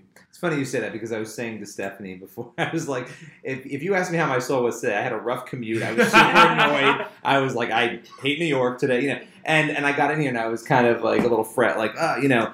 And it, it's true. Like every day is a different day with different challenges, and you kind of have to check yourself and, Yeah. and say, okay. So when you say how's your soul though, and I think you're kind of getting at that, like what exactly are you getting at? Because you could say to somebody how you're doing, and it's like I would if you had asked me how I'm doing, I, would, I would probably would have been like, eh, I'm okay.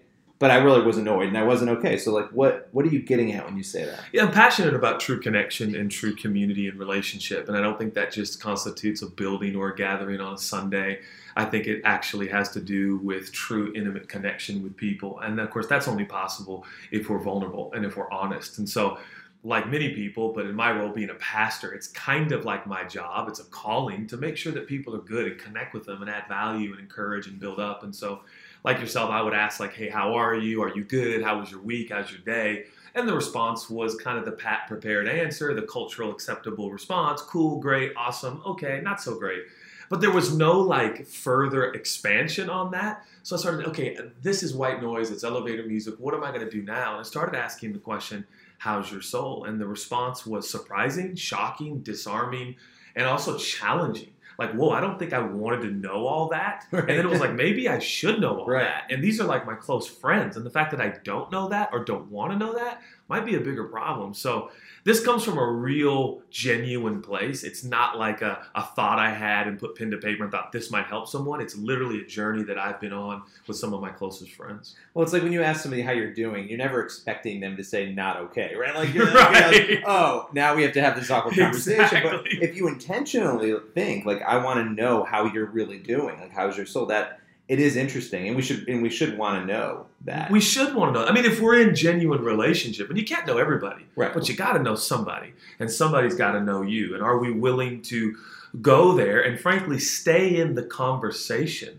by which we can actually know each other and serve each other and help each other grow? I like that. I like that too.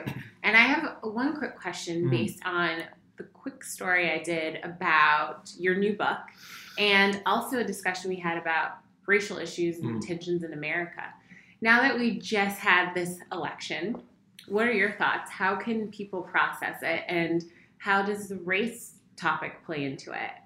Yeah, um, I seem, I feel like completely underqualified to make comments. I need to say that first and foremost. But um, I do wonder if we could elevate the conversation. I think we've spent so much time on policies, so much time on politics and all that, that entails, and I think that that has its place. Policies certain affect, certainly affect even uh, the freedom of conversation we're having right now. But I think there's something more valuable and infinitely more important than policy, and that's people. And the reality is, whatever your policies are and however you feel about the outcome of the election, there is pain amongst people in our country, and we are fundamentally divided. I mean, categorically, Like statistically, like Yeah, literally, It's It's mean, I've never seen like it before. It, it's crazy. And, And- people are in pain, and they're and and, and, and the pain is real. And I've talked to some people who kind of want to statistically explain that it, it, it shouldn't be that real or that it shouldn't be that authentic or hey, just don't feel that like it's not real. But but but people's perception is their reality, and and whether whether you question that perception or not is not the point. The point is, particularly for those of us that worship God and follow Jesus, the pain is real. Are we going to move towards the pain? Are we going to acknowledge the pain? Are we going to listen to the pain if you are not one who feels it? I believe in empathy and compassion first. I believe in all you're getting, get understanding. And I wonder if Christianities are known, Christians are known for listening very well. And if we do listen, I think it's often, if I could speak about myself, I listen to reply, particularly as a pastor. But do I listen to understand? And I look at the life of Jesus, and he was extraordinary when it came to his social experience. He moved towards the pain, whether it was the pain of women in his day or the pain of the Samaritans in his day. And I must say, it made his 12 young disciples uncomfortable. And I wonder if we are going to be in the long line of followers of Jesus. Should we at times feel uncomfortable and feel unsettled by some of the preconceived notions from our backgrounds and cultural experiences? And so I think we got a moment on our hand as a country and more specifically as Christians. And if I could be so bold, um, as Caucasian Christians, I would like to challenge that in our nation, we've had an upper hand for 240 years in this country. Will we take responsibility to recognize that we have an opportunity to be a part of the solution and not perpetuate the problem? Do you have a follow up to that? I do. That was such an incredible answer, especially because you see tons of people out there that are protesting either because they're part of Black Lives Matters movement or because they're protesting Trump being out there. And what you just said when it comes to Caucasian Americans speaking out and using this time to do that, how should they do that? How do they do that in a way that communicates to everyone else in this country that we are all in this together and that we should have a united front? I think when it comes to the theology of justice from Scripture, when I go to the Bible, you have to understand that um, to achieve justice and to experience justice actually literally tangibly, physically in a, in a country or, or a social experience, there has to be momentary, how should I say, inequality or injustice, meaning there has to be an exceptional focus to those who have received injustice. And I think that's where sometimes, as Caucasian Americans, we find uncomfortability because there has to be a focus. We have to recognize for a moment, for instance, that the African American journey in our country has been absolutely unique. There was, there was systematic enslavement of an entire people group in our country. And that is unique amongst all ethnicities and the beautiful diversity of our country. So, are we willing to kind of lean into that, look to that, and for a moment say there needs to be a unique focus and a unique approach to what is a, a unique pain and a horrible problem in our country. And I see that in the ministry of Jesus. His uh, intentionality with the Samaritans, he specifically would focus. In fact, he spent three days in Samaria, and Jews wouldn't be caught dead traveling through Samaria. And Jesus spent three days there. You can go through your reading of the New Testament, and you're hard pressed to find Jesus spending uh, outside of kind of his uh, uh, uh Jerusalem to find him spending three specific days with a people group. But that's Jesus going, hey, guys, my 12 Jewish disciples, if you want to experience justice, and the equity and equality that I'm about, there has to be this unique focus. And so I'm imploring uh, Caucasian Christians that we would consider the life of Jesus and how that imp- impacts us right now in 2016 in America. You know, one of the things that I find so shocking about all of this, regardless of where people stand on any, like Trump or Clinton or whatever, and on race, you know, this level among people on all sides of nastiness, and, and it's a small group of people. Um, well, I hope it's a small group of people on all Yeah, sides, hope. but we know it's intense, and and it feels like we should be kind of at a place where we could have good conversations, right? And some of us are, but what do you think has created that? Like just the division that is so intense on multiple issues, on multiple fronts, and I think we're seeing it right now. You know, with the election um, and the results of the election. Why do you think we're there in such that ne- that negative place? And what role do you think social media might play in that? Whoa, I think a, I think a lot, doesn't it? I mean, I think we sit here and we kind of, unfortunately, might know some of the answers uh, almost innately to, to, to that question.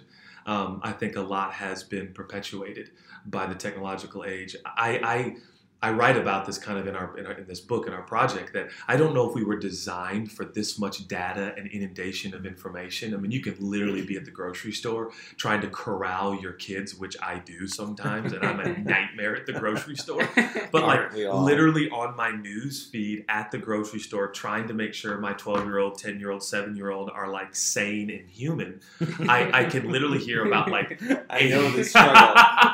and like that kind of should be my focus, but all of a sudden on my newsfeed, here comes six natural disasters, you know, four social injustices. And now I'm literally trying to reconcile my 10 year old who's grabbing Lucky Charms again. And I told him no 12 times. And I'm trying to process that in Africa, there has been this horrible genocide all of a sudden. And, and that, I don't know if the human condition was designed for that. As a result, the extreme narrative and the provocativeness of this election, I wonder if it's because it's almost what we've become accustomed to. Yeah. And it's what we've digested. It's what It's we like reality expect now. TV. Yeah, I mean, yeah. and ironically, one of them was a reality star. But yeah, it's bizarre. It's It what we're really is, feeding yeah. on. Yeah. and we have an appetite for it. And so I wonder if uh, I wonder if nice guys can even get ahead anymore sometimes. And uh, obviously, I have to believe that they can. But it's a it's a challenging season for sure. Do you get? I mean, do you have a lot of attacks from people on so? I mean, do people come after? Because I get people say things to me, and I'm like, what in the world? Like, who even thinks to say something like that? And I'm, like, I didn't even say anything that was that bad. You know? Do you get that a lot? Well, I, um, I'm okay. Here's full disclosure. Okay, I don't even know if I should say this on air, but I'm gonna say it. Um, I have help with Instagram. I have help with Twitter. And if people ask why you're so busy, not at all, because I do not have the self control Yeah. to not reply. And and you offend me, cool. But you start talking about my babies, Oh, my yeah. wife, or like my mom, or just the church in general, who I love very very much, the people who who uh, serve Jesus. I probably will say stuff I regret. And I don't think it's even legitimate. I think it's kind of a cheap way sometimes in 140 characters to like criticize someone like who you've never met face to face. Yeah. So I don't want to kind of lower to that level. Um, and I have friends that that that are probably apologists and are really good at that stuff. I'm like way too emotional. I'm like, well, I don't like your hair. You know, like, yeah, you have a dumb shirt. it. It's awful. I mean, Yeah. death. I mean, there's just crazy It's things that people say, and you think to yourself, okay, I don't know what kind of person would ever. Like, I get being upset, but who would? Anyway, I mean, there's a lot of people like that out there, and it is interesting. We there's so much good with social, but there's so much bad, and we don't really talk about the bad We don't. very often. and, and what it's doing to our souls. And like, do, we could probably all sit here and wonder, like, 20 years from now, like, where are we all going to be emotionally, like, mentally, in our soul? And those that haven't uh, created margin and, and use self control when it comes to social media, like, are we going to be okay? And like, how are my kids going to be? You know, I'm going to have like full on 20 year old teenage kids in a few years. Am I am I protecting them in the right way? And um, that's stuff my wife and I are really thinking through right now. Interesting. So, what is the right way to protect yourself from social media, or your kids, or your friends from social media? Gosh, I wish. I'm an extremist, okay? So I'm going to give another full disclosure. When I get home, do not hate me for this. When I get home, I uh, we I'm getting a flip phone, and my phone will only text and call, and I will no longer have um, an iPhone uh, or any social media on my phone. So that's where I'm headed. This is an Um, intentional, you know, thing. it's intentional. I just I have faith for it. I felt like um, I just felt this was the right thing to do for me. And again, let it be like I'm that extreme guy who needs to not because if Snapchat is there and if, if TMZ.com to check up on friends and stuff that I know, like if it's there, I'll check it. And um, so I'm I'm actually I'm such a weirdo, but I'm going to a flip phone. I don't think it's home. that weird. I, I don't like lately. I've been thinking, and I'm on social all the time. And I'm like, I don't know anymore. Yeah, I just don't know. Obviously, in media, you're using it to push stuff out. I mean, that's just a reality, and Right. you're using it to get people talking and stuff. But there is an element, and we've been talking a lot about We've- you getting more on Twitter, and Actually, so this is very funny. Okay. So I have been very hesitant about getting more active on Twitter. And it's pretty much for that reason. I mean, people can tweet all sorts of things at you. They can say mean things. They can also say great things. But I've just never felt inspired to move forward. And to be honest, I'm someone who had a flip phone until about three years ago when my cousin told me he was buying me an iPhone because he was embarrassed of me having a flip phone in public. So I totally get it. It's just so interesting to me that basically you're taking, for lack of a better term, a technology detox when you get home so you can be with your family and engage with them. And it's just, it's interesting to me. And are you hoping this will catch on? I mean, do you want other people to do this Yeah, too? I, and, I, and I didn't think that through when I just said that. To be honest, I'm not trying like, to. I'm not "Oh, trying to here I am, pose myself. Yeah, for the Razr yeah. game. Remember the Razr? How awesome am I? Yeah, I'm going exactly. to the I like- I Razr. like it. You know, I like black I the, the the Razr. BlackBerry like of 05. I miss the Razr. My kid Um, has one that she plays with, our old Razr, and I'm Yeah. like, I miss that phone. Anyway, I- it's just. Um, first of all, you're my hero. Like you, you held out longer than anyone I know um, with the flip phone. But uh, yeah, I think I, I I guess I'm just asking people to ask the question. You know, and I guess it depends on different personalities. I have friends like my wife is so self controlled. Like she doesn't need any like extreme measures. She knows like she gets criticized by all of our pastors on staff and friends. Like Chelsea's never on her phone, and she's like. And I rest my case. You know? Right, so exactly. it's uh and i guess i'm lacking t- sometimes the intentionality of the relationships i know that god's put in my life instead like have you ever done this you go to your iphone to make that call or connect with that person and you get lost in the new texts that have come in the Yeah. new emails and i actually forget it happens every day yeah. and I'm like, okay, wait a minute. That's alone is an unhealthy thing. And so um, it's a step I'm taking. And I guess I'm just encouraging people hey, would you at least consider the intake? Yeah. Consider the inundation. Consider the information that you are being bombarded with. And I don't know, my grandma used to say, garbage in, garbage out. It's the you know? Yeah. No, I mean, look. After Tuesday, after last Tuesday, uh, when I saw the reactions to it, I on Facebook, I was like, I can't even do this anymore. I can't even be on. And I had actually left Facebook for the month before because I couldn't take it. I was like, I'm actually pulling away from Facebook. And I use my per- I used my you know public page. I didn't use my personal because the people I love and respect. I'm seeing them say things that I'm just like, oh, this is not. This is I'm losing respect for people almost. So yeah, it's interesting what social has done. And the worst, us. the worst decision I think I made that on that Tuesday night is I kind of kept my phone in hand, and I ended up fielding probably I don't want to exaggerate 35 to 40 different people's perspectives in real time. And that was excruciating. I think I got to bed at four in the morning, and it was one of the most painful nights of my life. As a pastor, you're trying to facilitate loved ones on both sides. Yeah. There's rejoicing, there's grief, there's this convergence, and I'm like trying to. That was. um I wish I would turn my phone off. And Yeah. uh, maybe that's a bad thing to say as a no, pastor. it's not. No, it's I- not. yeah. It's it's real. And I know that night I went home and I couldn't even sleep, Wow. and I was sick the next day. I mean, the struggle with social media is so real, especially when it comes to news events or things like the election. And it feels like, at least because I'm a millennial, um, I will you admit look that like you're 19. I love that. Please keep telling me that. Okay, I okay. try to say that to myself every day when Okay. I try, when I get ready for work. Thank It's you, working. thank you. I appreciate that. Yeah. As a millennial, I, I've noticed that myself and my friends were. Now that I have this iPhone, I'm always on it, like you said. I mean, how are we supposed to figure out a way to detach from that? I mean, and it's great you're going to get a phone to have at home where it's a flip phone, but Right. how do you do that in public when your friend sitting next to you would rather be on the phone flipping through Facebook or their Twitter account instead of engaging with with me?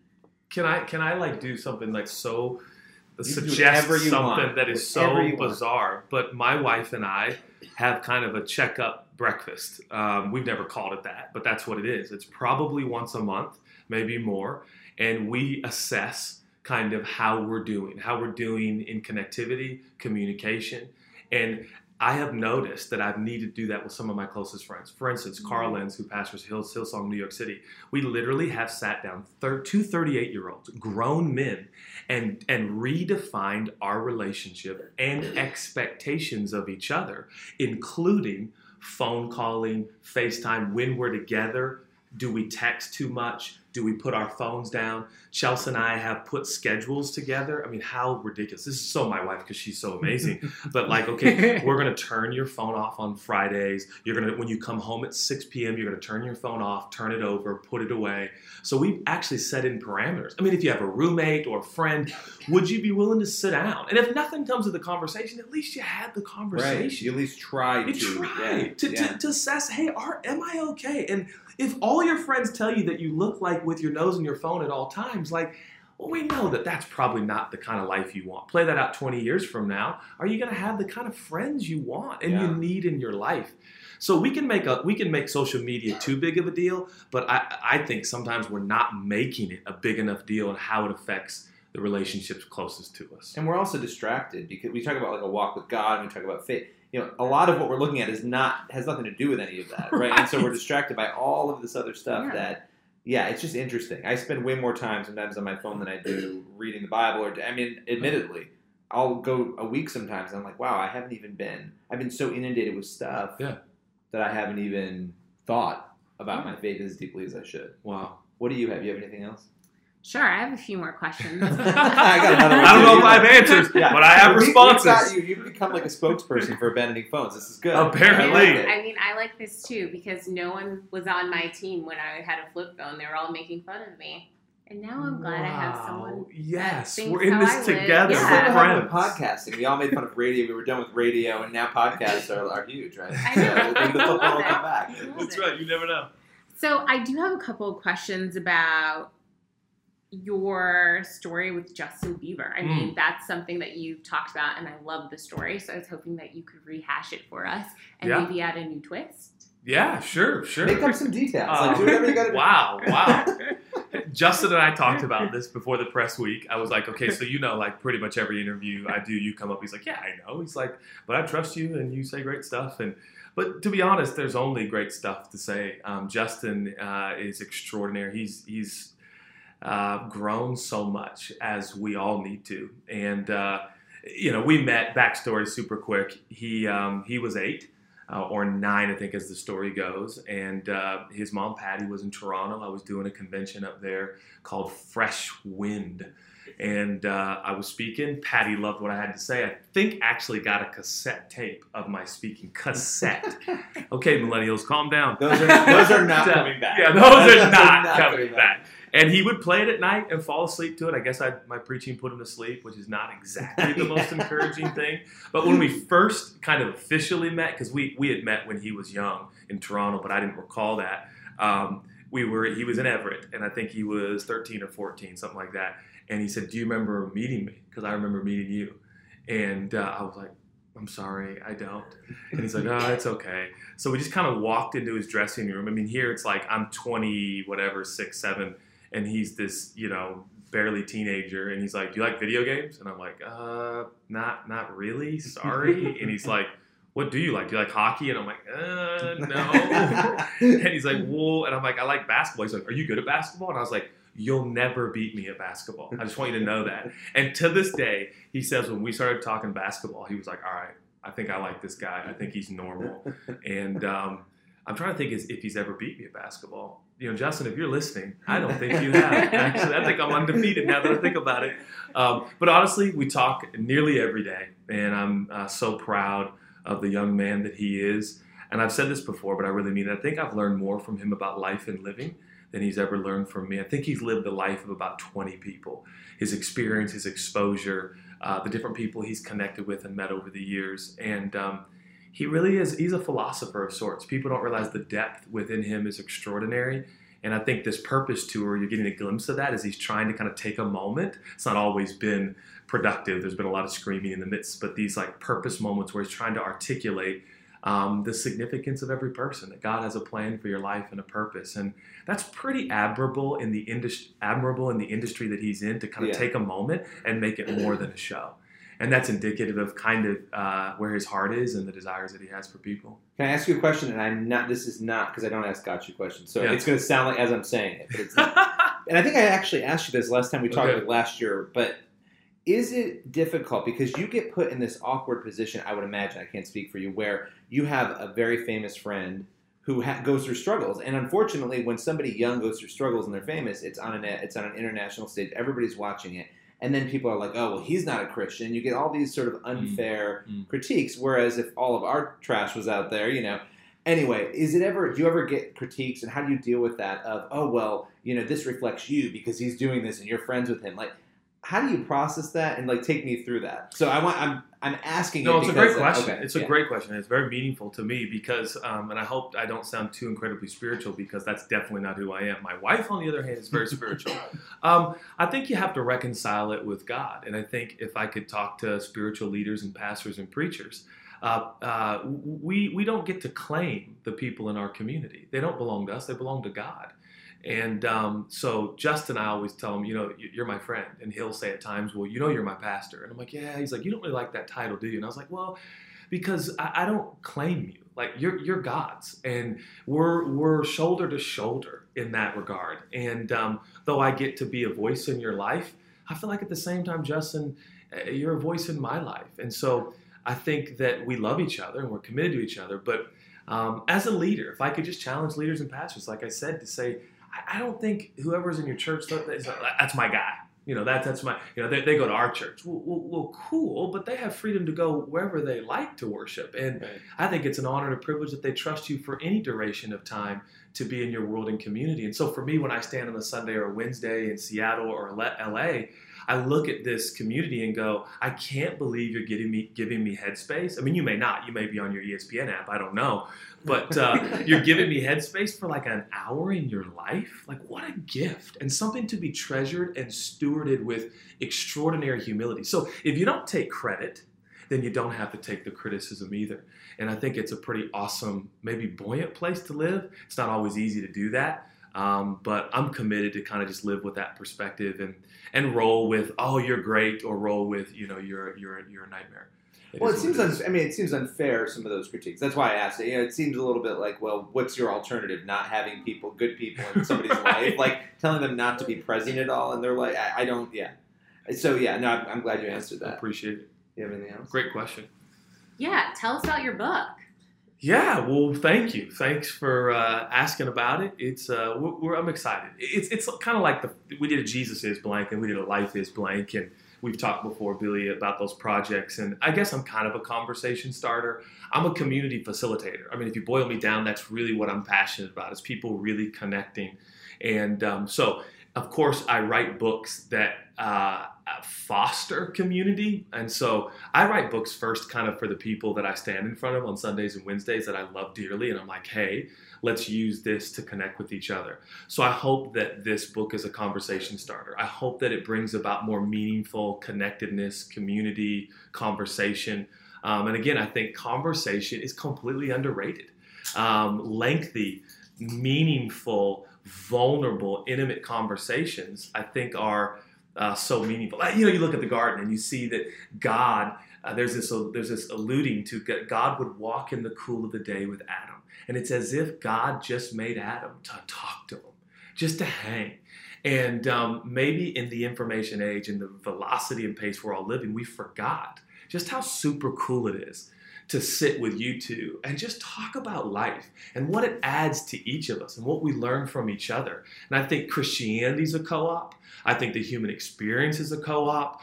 Ancient King Solomon said, A man who isolates himself seeks his own desires and rages against all wise counsel. Clearly, we are not supposed to be alone. We need each other. And so, you know, would people be willing to take this book as a bit of a catalyst and say, all right, all right, I'm going to ask, and you don't have to believe in Jesus to enjoy this book and to benefit from this book. That's certainly who I believe in, but you'll notice within the pages of this book, there's space to say, okay, I'm still on a spiritual journey. Maybe I don't believe in Jesus, but I want to have a true, buoyant, healthy, and alive soul. And uh, can I facilitate a conversation with my closest friends? I love it. I love it too. Awesome. I love you guys. Well, thank you. This has been great. thank you for coming down. Thanks for having me. Appreciate awesome. it. Church Boys. And now, back to the church boys. They're a real pain in my And and now we're going to talk about religious freedom under the Trump administration. Billy is pretty, pretty, pretty, pretty, pretty, pretty I am sure pretty. that that, I am uh, pretty, that, uh, that um uh Mr. Trump, Donald Trump, is going to be taking away all of our crosses. So explain yourself, Billy. Uh, no, I, I, I actually think that the one thing I think he's not going to backtrack on, and I'm not saying I'm not saying he won't. I don't think he will. Will be the Supreme Court because that was the one issue, the sole issue that he had pledged and promised, and I think it's the it's the sole issue that many people who were willing to vote for him, even if they didn't want to, um, were were voting for him for that issue. I think yes, I've, I I I get so tired of talking to other conservatives about this because it's like yes, we know conservative justices don't always go the conservative route. Yes, we know it's not always going to be a key to ensure. what was that? I'm sorry. I hit a button on my computer. I'm like, what in the world? Sorry. I thought it was that woman screaming again about Hillary um, Oh, this- losing. but wait, you know, this one? look, the, the Oh, it didn't work. Go ahead. you're trying to like you're trying to ruin my monologue I'm here. trying. Sorry. my rambling model. Anyway, the the bottom line is I think he will select the justices he promised off of his list. You do? Um, or similar justices like I maybe Ted Cruz or I don't know. We'll have to I, wait and I see. kind of, I kind of, I hate to say it, I kind of agree with you.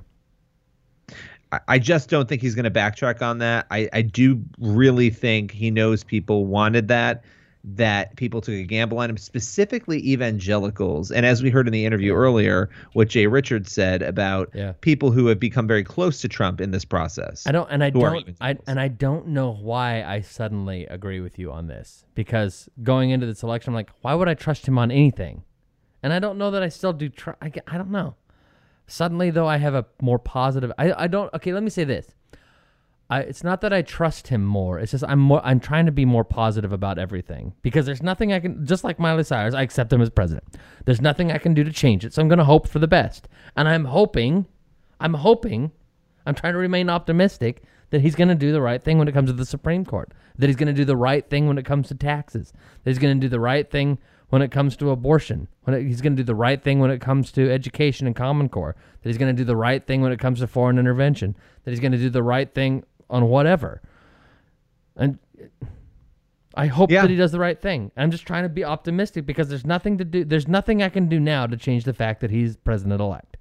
There's nothing I can do. I just don't see what how it benefits him to not make good on the court promise. That is the one. I just think out of any of the other promises, that is the one, and that is the one that has been the most contentious, even among conservatives, because half of them have said, or a chunk of them have said, "You, the rest of you are ridiculous. The court is not important enough to sacrifice, you know, whatever." But I mean, again, the people who were so passionately anti-Trump towards the end, I agree with Jay Richards, and you weren't in that group. I, I'm talking about the people who were just like hating, hating, hating Yeah, on him. I've never hated You- him. you- Right. You are then you are basically saying here Hillary go ahead at that point. And that was my only point.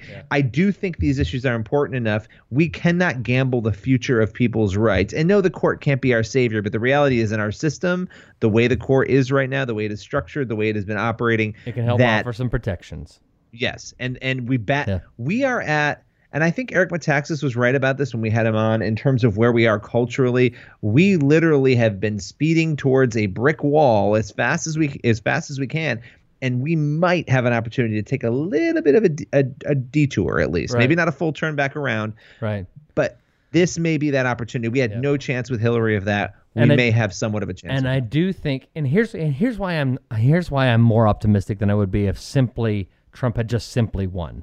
Period. It's more than simply taking joy out of the fact that that Hillary Clinton and her acolytes are uh, near suicidal. Right? Not serious. I, I I shouldn't take the light of suicide, but that they are just on the brink of just total collapse. you hear that right wing watch? But where where I why why I'm a big part of why I'm optimistic is that everything about the Obama agenda has been repudiated over the last eight years. He won in he won in 2008, took a shellacking in 2010. He won in 2012 against a candidate that did not do a good job, but still lost a lot of congressional seats. He took a shellacking in 2014, and his Secretary of State blew it. She lost. And she lost in Michigan. And she lost in Wisconsin. And the liberal agenda lost in Pennsylvania. So the fact is, the fact is that the Obama agenda was soundly rejected by a large segment of the of the voting populace. I mean, we we the uh, Republicans control a majority of state governments and state governorships. There's like 31 Republican state governors, uh, Republican governors. It's there has been a repudiation of the liberal agenda, which I think is a good thing. And so that's why I'm kind of optimistic in that I'm hoping that it will give some push to conservatives in Congress and hopefully in the White House to do the right things, to do the things that you've said all along that you believe, that you'll actually now go and do them. That's why I'm a little bit optimistic. Yeah, and and look, I he, the people he's picking, the people he's choosing are the people he obviously wants in those positions. They're people that are very familiar to conservatives.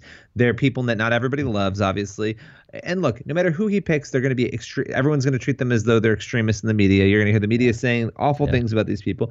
And look, we have to be fair and we have to look at the facts. I think uh, again with Steve Bannon, the facts are just not there to back up the what are your thoughts on this? people are saying. The things that are being said about Steve Bannon. Now, first, let's get into the other people real quick. I'm a big Mike Pence fan, as you know. Uh, I'm a fan of uh, General Flynn being over at National Security Advisor. I think that's probably a good move. Probably.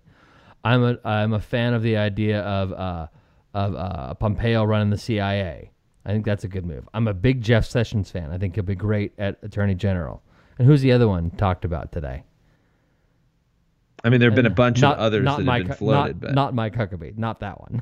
Romney was Romney has been Romney's floated. been talked about for for state, but there was another one that was brought out that was discussed today. AG, CIA. Oh, and, and we got it, Mike Flynn. So those three big ones were talked about, named today. Um, So uh, yeah, I.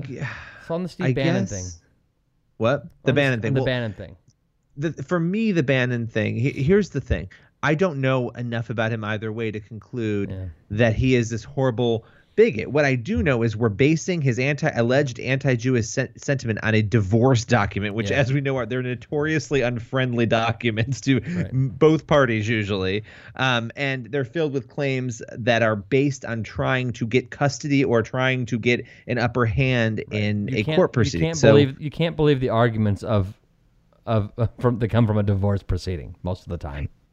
And, and this is why we've got. Alan Durs- Dershowitz, and I can never say his name, last name right, but defending Bannon and saying, I don't have evidence. We Right. just don't There's- know. I don't think that's. I I'm more concerned about Bannon's attitude of governance than I am about his attitude toward Israel. I don't think he's anti-Israel at all. What I do have an issue with is the fact that he went on and has done interviews talking about how he's like, we have the Republicans have control of both houses of Congress and the White House. We're going to push stuff through. We're going to throw whatever we can at the wall and sticks. That's a quote.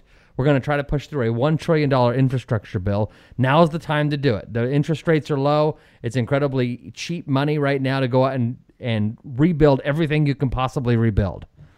As though, as though huge amounts of government spending are going to fix the economy. The, the, the government takes money out of the economy. It doesn't put money into the economy.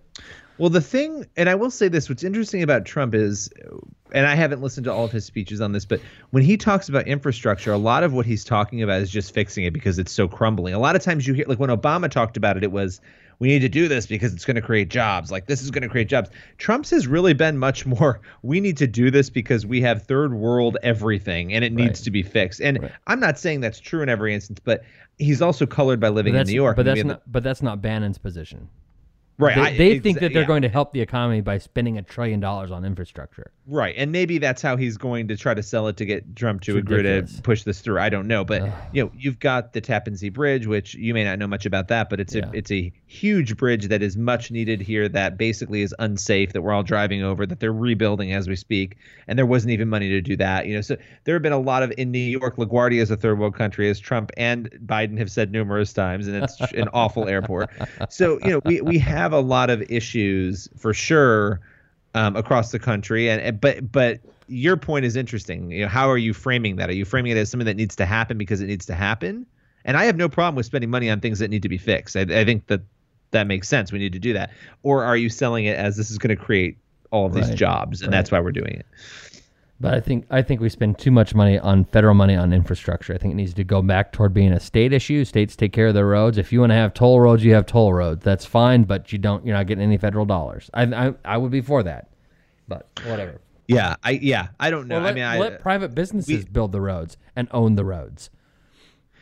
Yeah, I think it's probably not. I, I don't have strong views on it because I I don't know enough about the ins and outs of all of it. I think in New York everyone's colored differently because our toll roads are so expensive. I mean, to Yeah. get anywhere, it's you know already you're talking about Yeah, a Oh, twenty yeah. trip sometimes, you know, Yeah, to go somewhere. So it's um to to increase that would be difficult, but that doesn't mean that the federal government needs to be Yeah. funding it either. But I don't know. I don't know how to make it cheaper and more accessible. But back to ba- back to Bannon. I think he's an authoritarian. I have an issue with that. Uh, I think that he's a crass, foul-mouthed. Um, from from people I have heard talk about him, consider him a jerk. I don't know him, so I can't say that about him. However, people I trust say that about him. Uh, he has said and done some things that are very progressive, conservative, progressive. They're big government things. They are. He called himself what a, a Stalinist or a Leninist or what did he call himself? Do you remember? I think it was a Len- I think it was a a Leninist, and just you know grabbing power and taking power for power's sake. I have issues with all those things.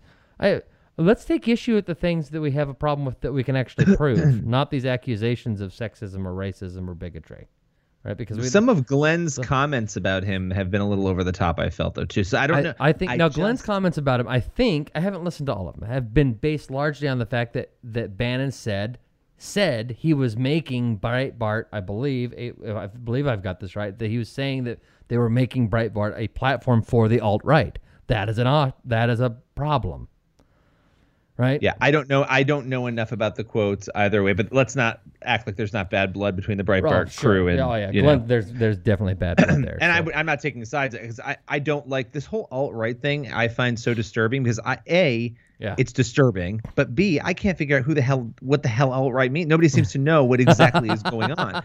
So We just you know, know, we it's know how it has uh, been. We know how it has been painted, but we don't know how it's actually defined. Right. right. People Right. are people are describing alt right, uh, acting like alt right means this or alt right means that, when when it when they use it for whatever fits their agenda. Excuse me, whatever fits their agenda. So Well, that's because Hillary swept in on her broom and decided, oh, I didn't mean that.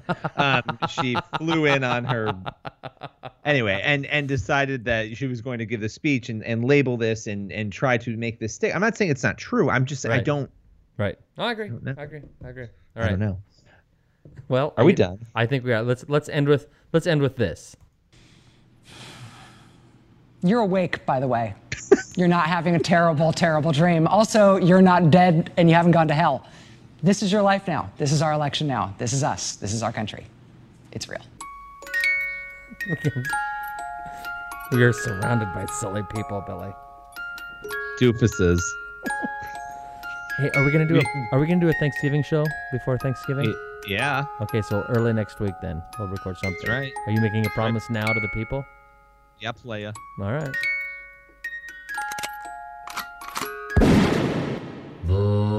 Church Boys.